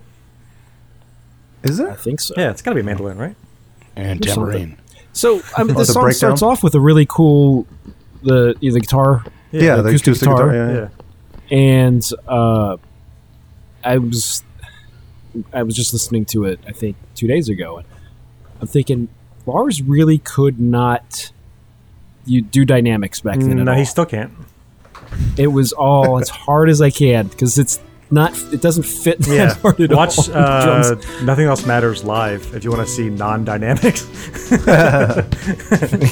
because because then it come it, it does that part and then it comes in with the, the big heavy snare Yeah, I'm like well that's what you were just playing anyway yeah, he's not.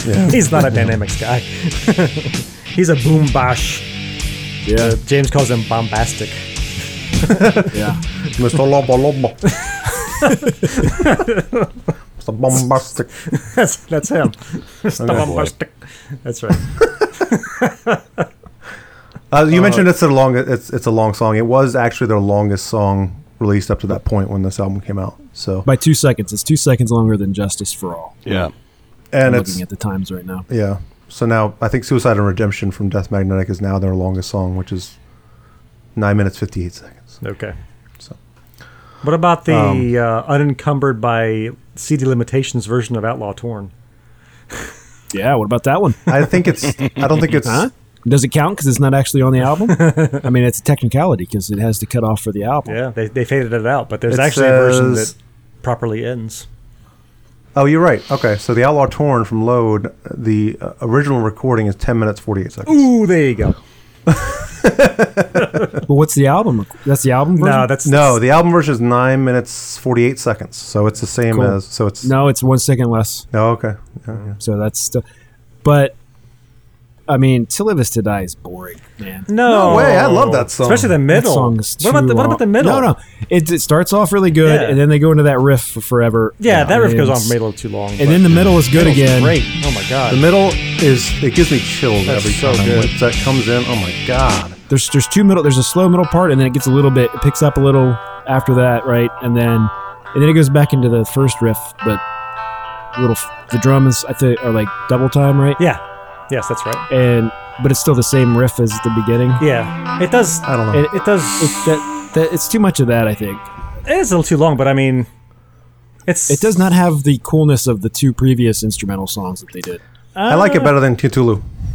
Oh, I don't at all. I think I do. I too. think- I mean, uh, yeah, I think I do. too. Cthulhu's got such awesome bass stuff. Yeah, that's true. maybe I'm Maybe biased. that's why, but I, I, I just that middle part Yeah, the just I middle don't part. care about the rest of the song that, that from the like four minute section all the Oh, way man. to the end. It just maybe they could have cut it back and had it that short, but I don't. It, it's fuck and that so slow good. stuff. Oh my god, chills Yeah, every yeah time. I, I, do, I agree completely with that. I just think Yeah. that the the first part of that that riff that's over and over Yeah. it's too, it's too much. Um, I actually took music theory in high school, yeah, and for our final, we had to pick a piece of music and transpose it Mm-hmm. to different instruments of what people played in the class. And I picked that middle part, Hmm, cool. and I like had to, for whatever reason, I'm sure Keith knows this, but for whatever reason, like clarinets, they play completely different notes from what are written. You have to like change it. So many, it's transposing, right? yeah, yeah. So you have to put them into totally different notes that don't make s- like, like as a I- guitar player, you're like, why do I have to do it? Why don't you just play the right notes? I Yeah, but don't know all- what you're talking. I, I was a clarinetist. Because it's got something to do with the the key that you're playing the song in, I guess, and you have to actually you're actually writing different notes up and down the scale for the different instruments. All right. I, I didn't. It took for fucking forever to do.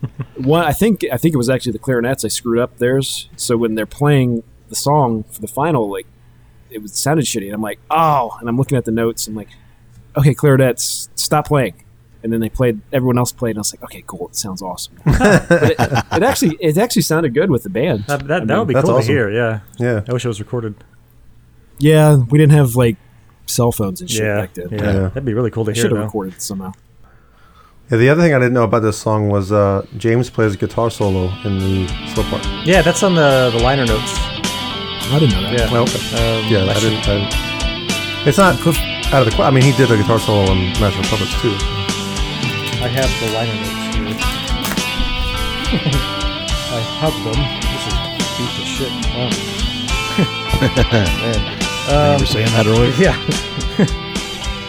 Is that the original vinyl? this is the original. Yeah, this is the original vinyl. So I don't. Well, so overall, for To Live Is to Die, I don't want to. I don't want to give it a negative. I don't have a negative impression of it. I just. I don't think it lives up to their other instrumentals. right, right. Yeah, yeah. Do you think It's it's the, the- the two worst before it. song on the album? Uh, I do. Okay, Yeah. I found it by the way. I would. I would say. I can't really name a worst song on the album. I, they're all so good, but Well, that one's got. I mean, it's. It's an instrumental. They tend to be. Yeah. I don't. I, I don't tend to like them as much anyway. yeah, So I might say "I Have the Beholder." But I think. Really? Um, oh no, I don't agree. with that Oh, that's an incredible tune. one. Um, I mean, I mean, That's that's the one thing. PMRC You can't, song, too. can you I, really? Oh, that's like I are said, you- I, am not Yeah. saying it's a bad song. It's just hard to but pick. Keith got it. Yeah, right. like, It's didn't the- James wasn't wasn't that one of the songs he was most proud of the lyrics for? I think so. Yeah, I think It was so. that and Disposable Heroes, I think. yeah. too. Um, I listened to the second half of the album the other day, I've been listening to this album like crazy the last Yeah. couple weeks. Yeah. Yeah. uh, and it's short of straw. I really. Oh like my that god, song. that al- that song is. Yeah. And I think I think that is my one of my favorite Kirk Hammett solos. oh yeah, yeah, and the way they do that, where it cuts out and comes back, it does. Yeah. Oh, yeah, brilliant. Kirk, Kirk is technically really sound, but a lot of his solos don't stick with me. Hmm, that's odd. That's that's one Really? that, yeah. I thought that was one of his strengths. Yeah, me too. Uh, they don't. I don't know. Like, uh, who's what's an example? Um, who's another guitar player? Like, well, I know you you're gonna hate this, but like Slash, you kind of remember his solos, Yeah, you do. even though he's sloppy, Yeah. or, or like a Jimmy Page maybe. Sure. Yeah, yeah, yeah. Yeah, But what about the solo? What about the solo at one? The end of one. Oh yeah. You don't remember that There's solo? so many Jesus Christ. Mm-hmm. solos he has that are almost iconic. No, no. I, I, I again, it sounds like I'm being too hard on him. I'm just saying. For me, like Shortest Straw re- is one that I really Yeah, Oh, appreciate. Yeah. um, I've always I, it fits perfectly with the song. Even actually in Dyer's Eve too, I, I like that song a yeah, lot. yeah. too. Mm-hmm. yeah. The drumming and sort of. Um, trying to think what's uh what's the one on the thing that should not be.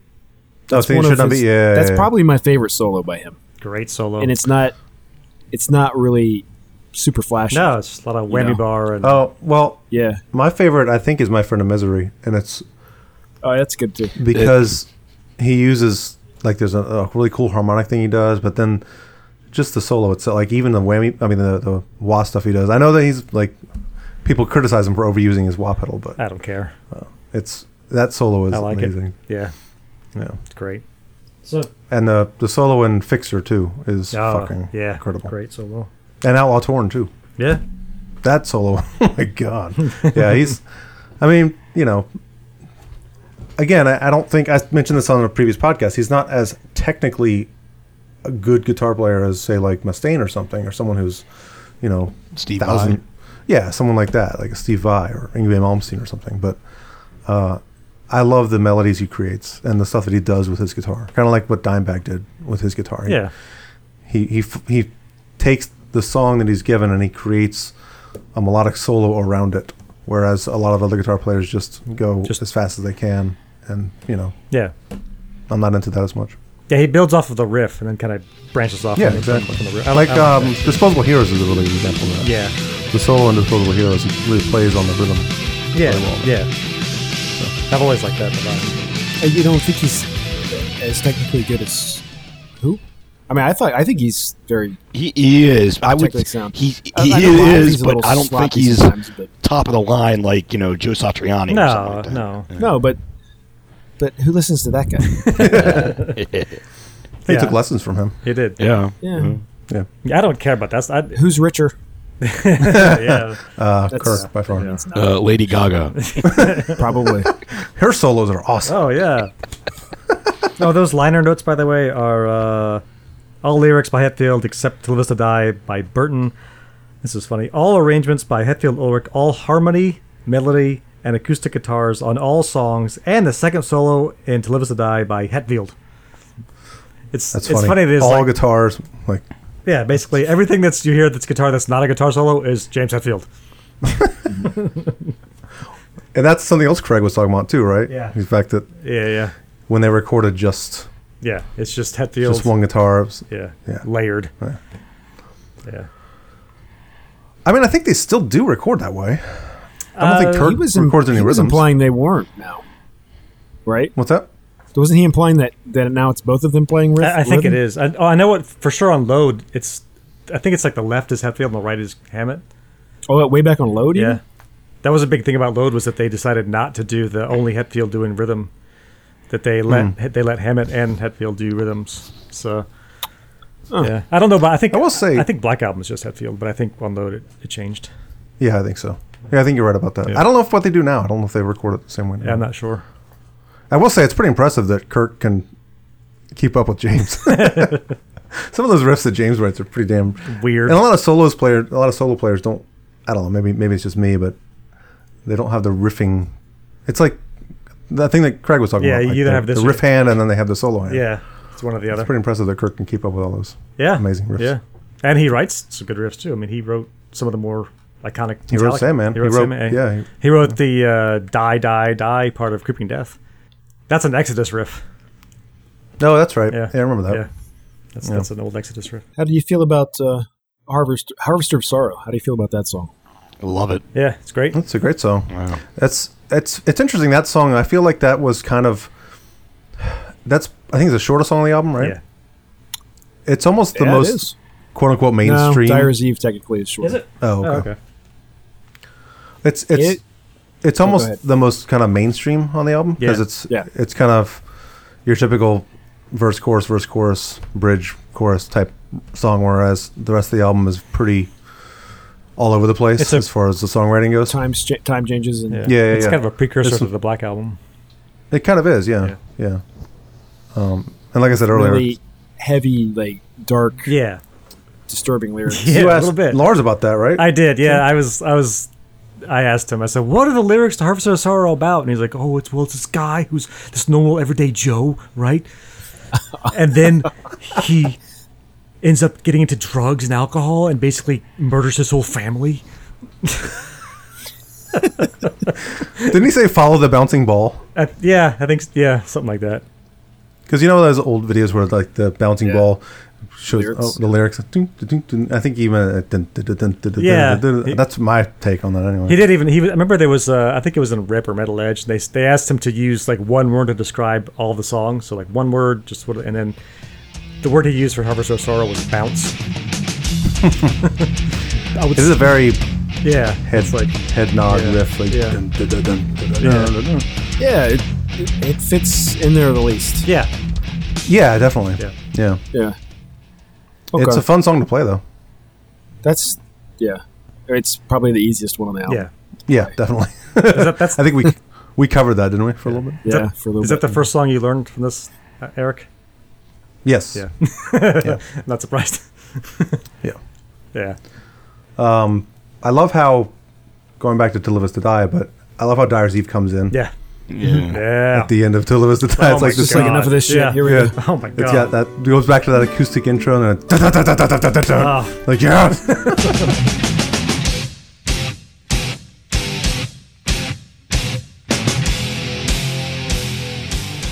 I kind of forgot about that when I went back and listened to it this time, Really? and I was, I mean, I, you know, yeah. I wasn't like, oh my gosh, what is that? But uh, you know, it, it caught me off guard a little bit this time, just because I, I even like how hadn't- the album ends too. Where you're just like, it's over. yep, Well, do you want to talk about Dyer's Eve, or do you want to talk? Yeah. I, I want to talk about Freight Ed's Insanity. We didn't really Oh, go yeah, in. okay. We're Yeah, kind of let's talk jumping about that. around, Yeah. aren't we? Yeah, we- yeah, it's okay. it's fine. Well, let me say this about Freydens of Sanity. Um, I love the chorus of Freydens of Sanity. It's like the catchiest chorus they'd ever written up to that point. I think. really? Think about how the gu- what, think about the guitar behind. He's not really singing it catchy, but the guitar it's just kind of um, well, it's probably like half notes, you know. Yeah, And, yeah. um, I always liked it. It was very. I think it's a very melodic, but still heavy chorus. Uh, Mm-hmm. And plus the, the the verse riff is cool. How they do that? That is a weird riff. Yeah, they do that. I don't even know what it's called, but uh, it's not just fifths, you know. Um, yeah, yeah, yeah. But yeah, Freedom's Insanity. I always I always loved that chorus. Yeah, it is great. And then and That's that was my favorite Metallica song for the longest time. Oh, yeah. Yeah. Yeah, Yeah, because it, it was it was always at the top of my list for songs off that album, and for a while it was my favorite song of theirs ever. Um, the middle of that song, I think I mentioned earlier, when the solo comes in, yeah, it's just so weird. super weird. This is another one of those instances. You know, you I mentioned Blackened earlier and the, the rhythm part during the solo, and that, listen to the rhythm guitar and the rhythm. I would say bass, but you know, uh, during the the solo, it's just- apparently it's exactly the wacky. same as the guitar.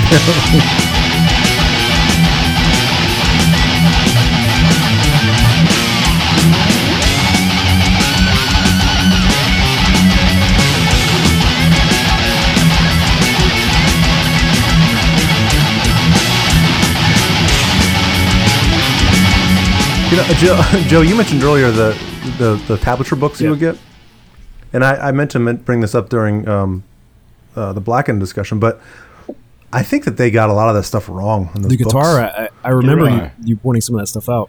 Basic, you can never Yeah. know, but I mean, yeah, Yeah, it's not. It's not Right, but- official. I don't think. but yeah, like the riff in I, I remember the Fred and the Sandy learning this, trying to learn it from the book, going, this is not at all. It doesn't sound like that at all. Yeah. Like if I listen to the album and then I try to play what they're showing me to play, it's not. It's not that.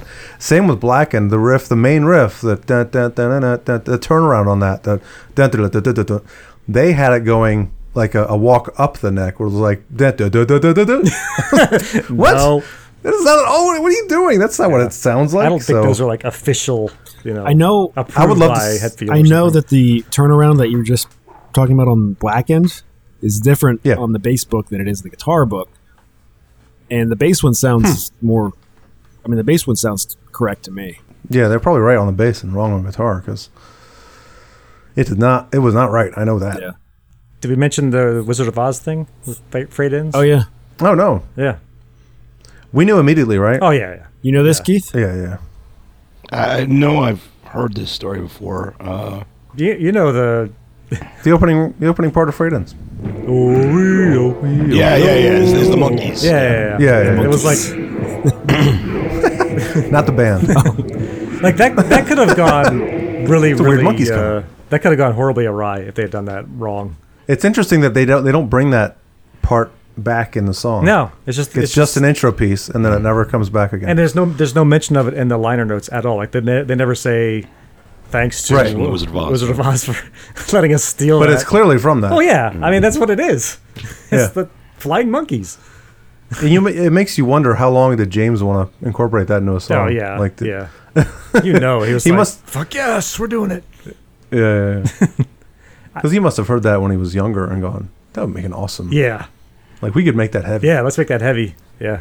Yeah. Yeah, I think I think that song is about social anxiety, and I think because he mentions, uh, well, the lyrics are very much they, they feel like that, and also I think that uh, I think the unnamed feeling from Saint Anger is also about so- social anxiety, and he even says the unnamed feeling in Freudians of Sanity in the lyrics for Freudians of Oh, okay. Yeah. They do that often, actually. They bring it like um, uh, in Freighters Insanity, struggle within. Yeah, he they say says struggle, struggle within. within, which is They- you know they use that the on- last song, yeah. on Black Album. Yeah. Yeah. So yeah. he, I remember, I think it's on the year and a half of life of he mentioned um, writing lyrics, and he was talking about he's like, yeah, struggle within. That was a a song that's been kicking around for a while. yeah, So he's you know, I think he's always thinking of song titles and yeah, yeah. I like that. I like when they take a little piece and put it into something else and branch it off, and yeah, yeah. it's really cool when they do that. Like The Unforgiven and The Unforgiven 2. Well, that's a little they on the have Forgiven nose, three. but Oh, jeez. there's a three. there is an Unforgiven three. It's it's really good actually. But uh, yeah, I, I kind of feel like unnamed feeling is almost like a sequel to Freight Ends in a weird way. Yeah. It's I always thought Fred Ends was just like because he meant maybe just because he mentions depression that it was about depression. yeah, I, I, I think it's all those kind of like just negative, you know, feelings, yeah, negative, Yeah. uh, just anxiety or depression or yeah, I think it's all of that, just all kind of I just thought old habits reappear, fighting the fear of fear. I thought that was more like depression. yeah. you know, because depression can come and go. Yeah. you know, people that suffer from depression that they're not always depressed. Yeah. it can come back and old habits reappear. Yeah. fighting the you know fighting this. And, Yeah. but yeah, I see. Uh, yeah, it could be social anxiety too, Yeah. for sure. I know he suffered. I know for sure he had to have suffered from that. Whether it was called that back then, they didn't know about that until more recent. years ago. Yeah, it's Yeah. more of a recent Yeah, yeah. thing because they just thought, well, he that person's just shy. And it's like, no, it's not right. that. This is something else where you're overthinking everything. You're overanalyzing Right. everything to the point where you're you won't even talk. You're just like Right. the, the solution to, to not having this hit- situation happen is to not say anything at all. That's yeah, different than yeah. Mm-hmm. shy. This is like something else. Yeah. So I think he, I think he dealt with that too. So yeah. Yeah. All right, Dyer's Eve.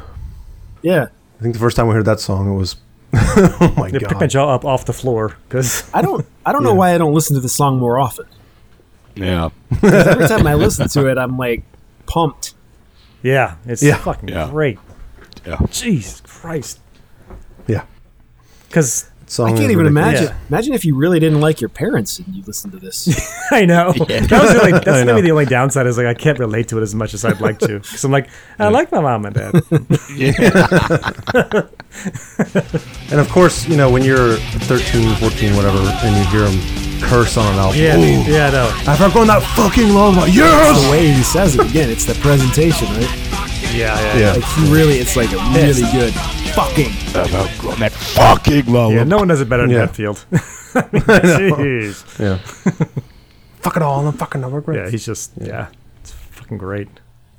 But uh this album isn't overall isn't total thrash. Well- overall, it has a lot of like just regular metal.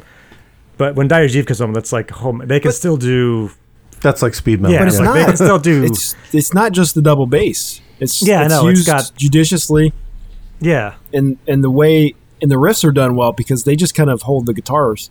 Well, apparently the bass is going on fast in the background, but the guitar there, it's just kind of like yeah. It's open me- out. it's yeah, it's just one measure.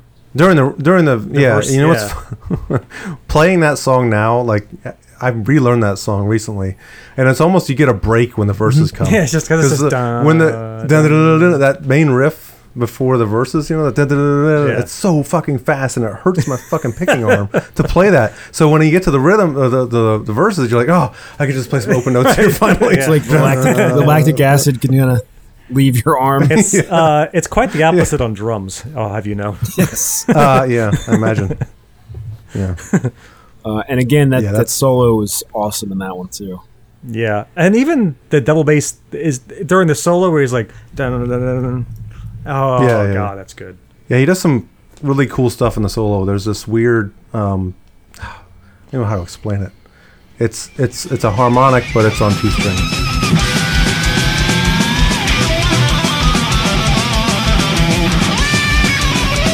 Wacky, um, but it, it really makes that solo. It's fucking awesome. Yeah. God, the riffs in that song, Jesus Christ. God, just get Yeah, pumped and, up. it's, and it's nonstop. Yeah. like it starts with that. dun, dun, dun, dun, dun, dun, God, dun, I mean, dun, that dun. is like just perfect. That's perfect thrash. I mean, it's Mm-hmm. perfect. That innocence part too is fucking heavy. Oh God. Yeah. Yeah. exactly. They know when to Yeah. do like we need a heavy part, and they put a heavy part in. Like that's perfect. And it's not too long. But like that, Yeah, it's just God. maybe the damn. most underrated fucking awesome thrash song. yeah. It's Yeah. perfect. Just that's how you Yeah. do it. That's how you do it, folks. There's your blueprint. yeah. I don't know. Great way to end the album. Yeah, yeah. Mm-hmm. Like that. I mean, where- I mean, let, us face it. When, I, when you listen to that, and it's but, you know, uh, Eric, you mentioned how abrupt it is. Yeah. Like as soon as that ends, you are still just fucking psyched. And Yeah. what else are you gonna do besides flip the goddamn tape over and, play it. start side side at it? You know, That's right. Yeah. Yeah, Yeah. I just want Yeah. to go out and kick things after that. yeah, that's the idea.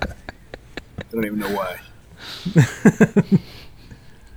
Yeah, I think this is the first album I re- really remember just listening to nonstop. Yeah, exactly. Like- You know, I, I listened to Puppets a lot, but, you know, as Tim mentioned earlier, this is the first Metallic album that we got New, new, yeah. aside from Garage Days. Yeah, but this was, like, of proper- original material. Yeah. And good lord, we listened to the hell out of this Oh, my album God. all the time. Over and over and over and over and over. Yeah. Yeah. Have you? Did you? I'm sure you've done this, but played the uh, opening intro part to Blackened. Played it backwards. Yeah. Okay. yeah. Pretty. Yeah. Yeah, it's nice. Why don't Why don't we do that now? Is Somebody, do you have a YouTube open? Yeah, I'm sure. Yeah, actually, I do have YouTube. It make open, it so- makes you wonder if it would have been better. Why didn't they Uh. end the album like that? what makes you, it? yeah, that's a good question. It makes you wonder: um, Did they intend to have that as the opening, and then they somehow played it in reverse and thought that's cooler? I, I mean? probably. Yeah, I think it was written with that intent. Well, they didn't write it backwards. No, no, I'm saying I think it was written that way, and then they went, "Hey, what if it was backwards?"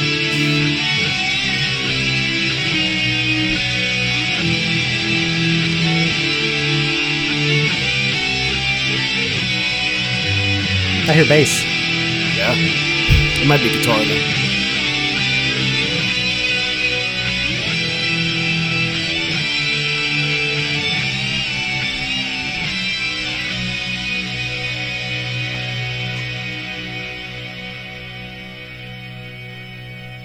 Oh man, It's like a heavy mm, Iron Maiden thing, kind of. yeah, I yeah. I like it. It sounds like it should go in an instrumental. Yeah, Yeah, Oh, it's good that way too, though. It is, yeah. I was about to say I don't know what I like better because you're so used to this version, Yeah. but God, this gives me chills because it makes me think of seeing this song live and hearing this. I'm like, oh, here we go. oh. Yeah. That's I, I will say I, I do I do miss and they, they do it more nowadays, but I, I miss that uh, harmonizing of guitars and using more layers of guitars. they brought that back a lot on. Um, Death, uh, Death Uh, Magnetic, and Hardwired. yeah. They got they Yeah. got back to that, thank God. But they went away from it Yeah, for I a love long that. time. Yeah, that was kind of their their bread and butter was like the harmonizing and the layering and yeah. yeah. So Uh, the only thing I, the only other thing I had on here was um, the video for one, Uh, but we already kind of talked about that. yeah. So I still don't know why there's three different versions of it. I mean, yeah, There's, I mean, there's the there's extended real one, which version had like, that they wanted. That's full length, yeah. Yeah. and then they um, wanted, I guess, MTV or the record label wanted a shorter one, yeah, they had an edited which version. ha still had the clips in it, and it was terrible. Metallica Yeah. was like, "That's terrible. Just Yeah, it show sucks. us." So there's that. Yeah. version. yeah. and the, one, Jammin' version. yeah, the one that MTV usually played was the one that was the suckier one, Yeah. Yes. yeah, where you're like, "What the fuck are they talking about with this?" Exactly. That's another memory I have from this. I mean, I remember clearly the, the debut of that video. Oh yeah. And how I mean, we were blown away. Yeah. It's like that Yeah. was the most amazing thing that any band's ever done with a video. They took actual movie clips and embedded them into the song, into the video, and That so I- cool. so cool. I will honestly say I was a little like when I finally heard the album, I was like, well, where the hell's all the, Oh, really? the voiceover part? like, wait, I had- this isn't. Yeah, I hadn't thought about that. That's funny. yeah, that, Yeah, that's funny. that is. yeah, I didn't see the actual version until I bought that VHS. Oh wow, really? Yeah, that was the first time I Huh. saw the whole full, and it was I was like, "Oh, that's way better." Okay. Yeah. Oh, it's so good. Yeah, it goes all the way back. I to watched when, it again uh, recently, uh, Adam Curry was the host of Headbangers Ball. Oh, This Jesus. is pre Ricky Rockman, so yeah. they showed it twice that night. They, they I think they opened with it and they closed with it. And Oh, yeah, and, yeah. Uh, yeah, and we were just like, oh my god, It's it's weird that they waited so long because all there were so many other thrash bands that had many years of videos. yeah, It is kind of weird. And Yeah. Megadeth Yeah. and uh, even Testament. yeah, Overkill. Yeah, a Yeah. lot of bands have that. Yeah. yeah. They just waited. Yeah, they were they're stubborn. Yeah, they're stubborn. yeah, I thought they didn't want to end up having to do videos. I think yeah they. Th- And then why they probably that- wanted to wait I till think- something different. They- they were gonna yeah. do something That was what different. it was. Yeah, they they had already they got popular without without needing videos. Like, well, if we're gonna Yeah. do one, let's do one that's different and weird and unique. Yeah. which it worked. And it was good. Yeah, and they, I mean, they, a lot of their music videos are, are great still to this day, and they, they still try to put out inventive music. I think they kind of once the Black Album came out, they reverted back to some of just like wherever I'm in Rome is just live footage. Yeah, and they stuff got kind like of that. yeah. Well, we were talking about songs, um, but the only songs we didn't really talk about were Justice. Yeah. we spoke about that a little Yeah. bit. Shortest straw talked about that. I guess I the Beholder is the only one we didn't talk about. That's the Yeah. default PMRC song. Yeah, that's right. I like the Every bit- song. Oh, it's great. Oh, I love the Yeah. song. oh yeah. I, Yeah. did- I just, uh, for me, looking at the album as a whole, if I had to pick one that is my least favorite, I would probably go with that Hmm. one. Yeah, It was a s- it was a single. It was one of the singles from the album, which is weird because there's It is weird. They never played a Yeah. live. Uh, They don't. They don't play live nowadays. they did then, but yeah, he's his um his voice sounded weird on the live one I heard. Like, it's well he, he hits those high notes on the album. Like you know, every night it was hard to hit the high notes. Oh, that's when he says freedom Yeah, during the chorus. Yeah, yeah, yeah, freedom with their exception. Yeah. So it's- you can play it. I mean, you can find it on YouTube, but it's it's yeah, it's a little lower. You know, Maybe that's why they don't play live. Maybe, It's just- yeah. Maybe it's too difficult for him to sing. Probably. I mean, they even they tune differently live, so his voice doesn't because a lot of the earlier stuff his voice was higher, Mm-hmm. so he has to sing in a lower register these days. So they tune their guitars lower. yeah, Oh yeah, they like- tuned down a half yeah. step. The albums are regular, and then live is down half step. Yeah. So Yeah, and then Load was the first one where they actually did tune to a half step when they record it too. Yeah, So 'cause his- everything from load to Death Magnetic is Death Magnetic. They tune back to E, but Yeah. everything I like between it when is they half tune to step down. E because it's easier to pick up and play. Learn. Yeah, yeah. Oh. yeah. I know. in Oh the man, ass why do to they do this? yeah, it is. So yeah, this episode I think was more focused on just justice. I think we do need to do another episode of more Yeah, like reactions. yeah Metallica in general. Yeah. Yeah, so the next episode I think will really will be more of a um, kind of listeners' reactions, listeners' stories, what they you know Yeah. stuff they have in our in our, our reactions to, to their stories and how we can relate to those maybe. And then kind of an overall discussion on Metallica. And that will move into so clearly this I think is the last album of eighty eight we'll talk about. Yeah. So we're done with our our retrospective look on eighty eight. I mean, I I would say about this record, it's really it's it's hard to get across just how just how impactful this was, not just not just to us, but just in metal in general. Yeah. If you weren't there, it's hard to really even explain. it changed the landscape. I really think. Yeah. I mean, after this album, it, it pretty much it, it turned Metallica as much as they were very popular and and you know, uh, you could say famous. This changed what they were Yeah. and how how in, influential they were. Yeah. And then I mean, pretty much after this album, everyone was just trying to emulate anything they were doing. Yeah, Yep. absolutely. And Yeah. it was huge. It was just this just this massive.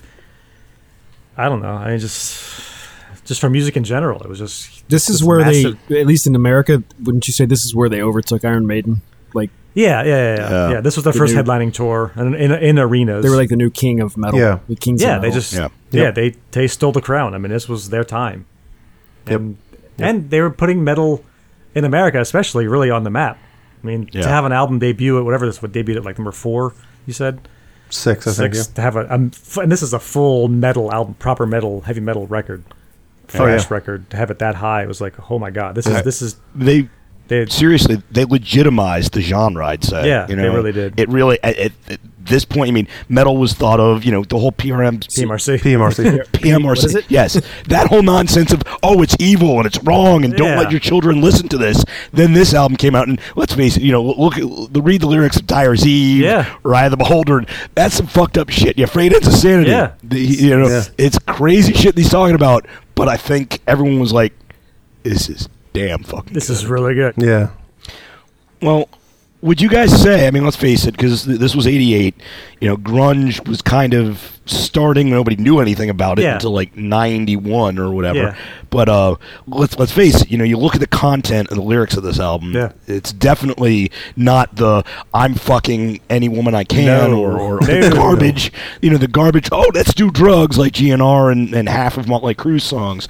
Um, you know, there was there was. I mean, I'm not sure you could call it intellectual content Eh. into what they were saying about, but Little it's bit. definitely it made me think, and it, I mean, Smart lyrics. Yeah. Exactly, Yeah. It's exactly. really well written lyrics. Yeah. and uh, but also you know in in in lieu of that, it was uh, you know.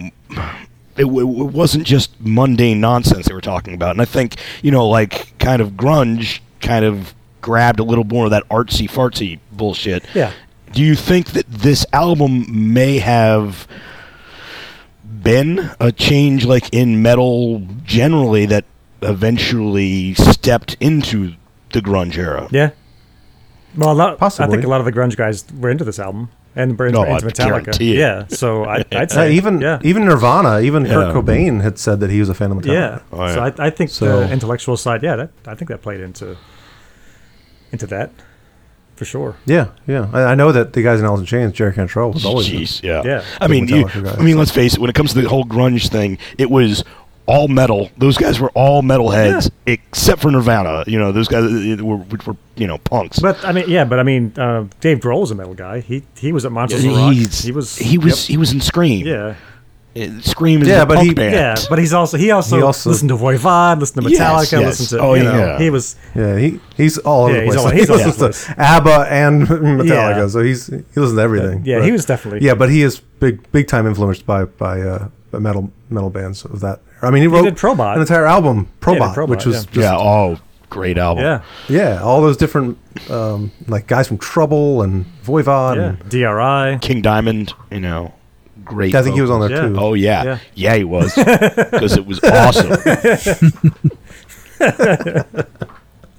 Sure, he was. Did we cover King Diamond yet? Oh, okay. No, we haven't talked about him at all. Let's do that again. So uh, what's going on with Testament? Let's just do everything all over Yeah. again. Start at the Right. beginning. And then we can go back and be like, oh, that's not what I said at all before. yeah, right. Probably. Shit. All right. Well, um, yeah. So as I mentioned earlier, we still need some more feedback from people. So And uh, do you want audio clips? I want whatever. I, I would prefer audio clips so that they can Yeah. actually, so I can actually play it on the show. I think that would be cool I- I- rather than just us reading them. I But did get s- uh, I got some reactions on Facebook just asking people to talk about it, and they, they just wrote some stuff. I got about five or six. That, yeah, we, we've gotten some stuff. I, I would love to see some some of our other friends who are clearly some big Metallica fans. We have a lot. I would love to get their feedback. Yeah. They need a. They should So- send in an audio somehow. Can they do that? yeah, they can. That's what I'm saying. Yeah, they can either send me a video, just take a video with your phone and email it to me, or, or send it to me on uh, on Facebook. Um, you know, Facebook.com/slash Somewhere in Time Podcast. So yeah, either uh, you know record. You can even just record audio on your, your phone and and save it and and send me that, and I can play that on the show. Or if you just want to write a message, that's fine. We can read your messages on the show. You can send it to any of us, really. I mean, Yeah, you're more absolutely. friends with Not me. Because I think I have friends. I don't Or- have friends or or, not social friends. media. Well, I have friends from I've I traded a lot of Metallica shows over the years, and I, I've made friends on Facebook via that. So, if you're Yeah. listening and you want to say something, I mean, uh, writing is fine. I don't care if I read it. I don't. It doesn't matter. But uh, we can read it. It's It just. would- It's- it's- I think it would be cooler if we could play the audio. it's on definitely the show. cooler. Yeah. But if, if they Yeah. feel pressured or something to record something, it's fine to write. It's you know, Yeah, absolutely. If you're shy. Yeah, we'll just. if you're not into that, yeah, it's fine. Yeah. If you don't want seventy have other to. people to hear you, that's being generous. Okay, so I mentioned facebook.com slash somewhere in time podcast. We're on Twitter, uh, SIT Music Podcast, and uh, Instagram.com slash somewhere in time podcast. So, you know, follow us. Um, we're on iTunes, Stitcher, pretty much any place you listen to podcasts, you can find us. So, But if you don't find us, let us know, and we'll figure it out. yeah, absolutely. It's not that hard. And that's What- it. How would So- they hear us now if they didn't? If they weren't able to find us? I know, I know. This is confusing. This is very meta. Maybe they're in someone's car. Oh. okay. Yeah. Yeah, you're right. Maybe it's, there's it's a little that. meta. Yeah. Yeah, if you're right, that's the but- case, just ask the person that's in the car with you. yeah. Well, no, or ask us. I, I don't want to be a dick. Just let me do my shameless promotion, I promotions, always fucking man. walk all over us. It's like when people I'm ask. hitting- We don't have I'm to hitting question it. mute. It's like how every YouTube video ends with "Please like and subscribe." Yeah. Yeah. Yeah. I I always don't feel give like a fuck if you like or subscribe. How about we end it like that? Oh, you know, I did actually just start some YouTube stuff. So, Oh, please like I- that. so- we have a so YouTube please channel. like and subscribe, that's right. guys. hey guys, guys, like and please like and subscribe. subscribe. I, yeah, I- I think we need a, an abrupt end to this because that's how it, how they all mess. somebody's gonna Channeling- have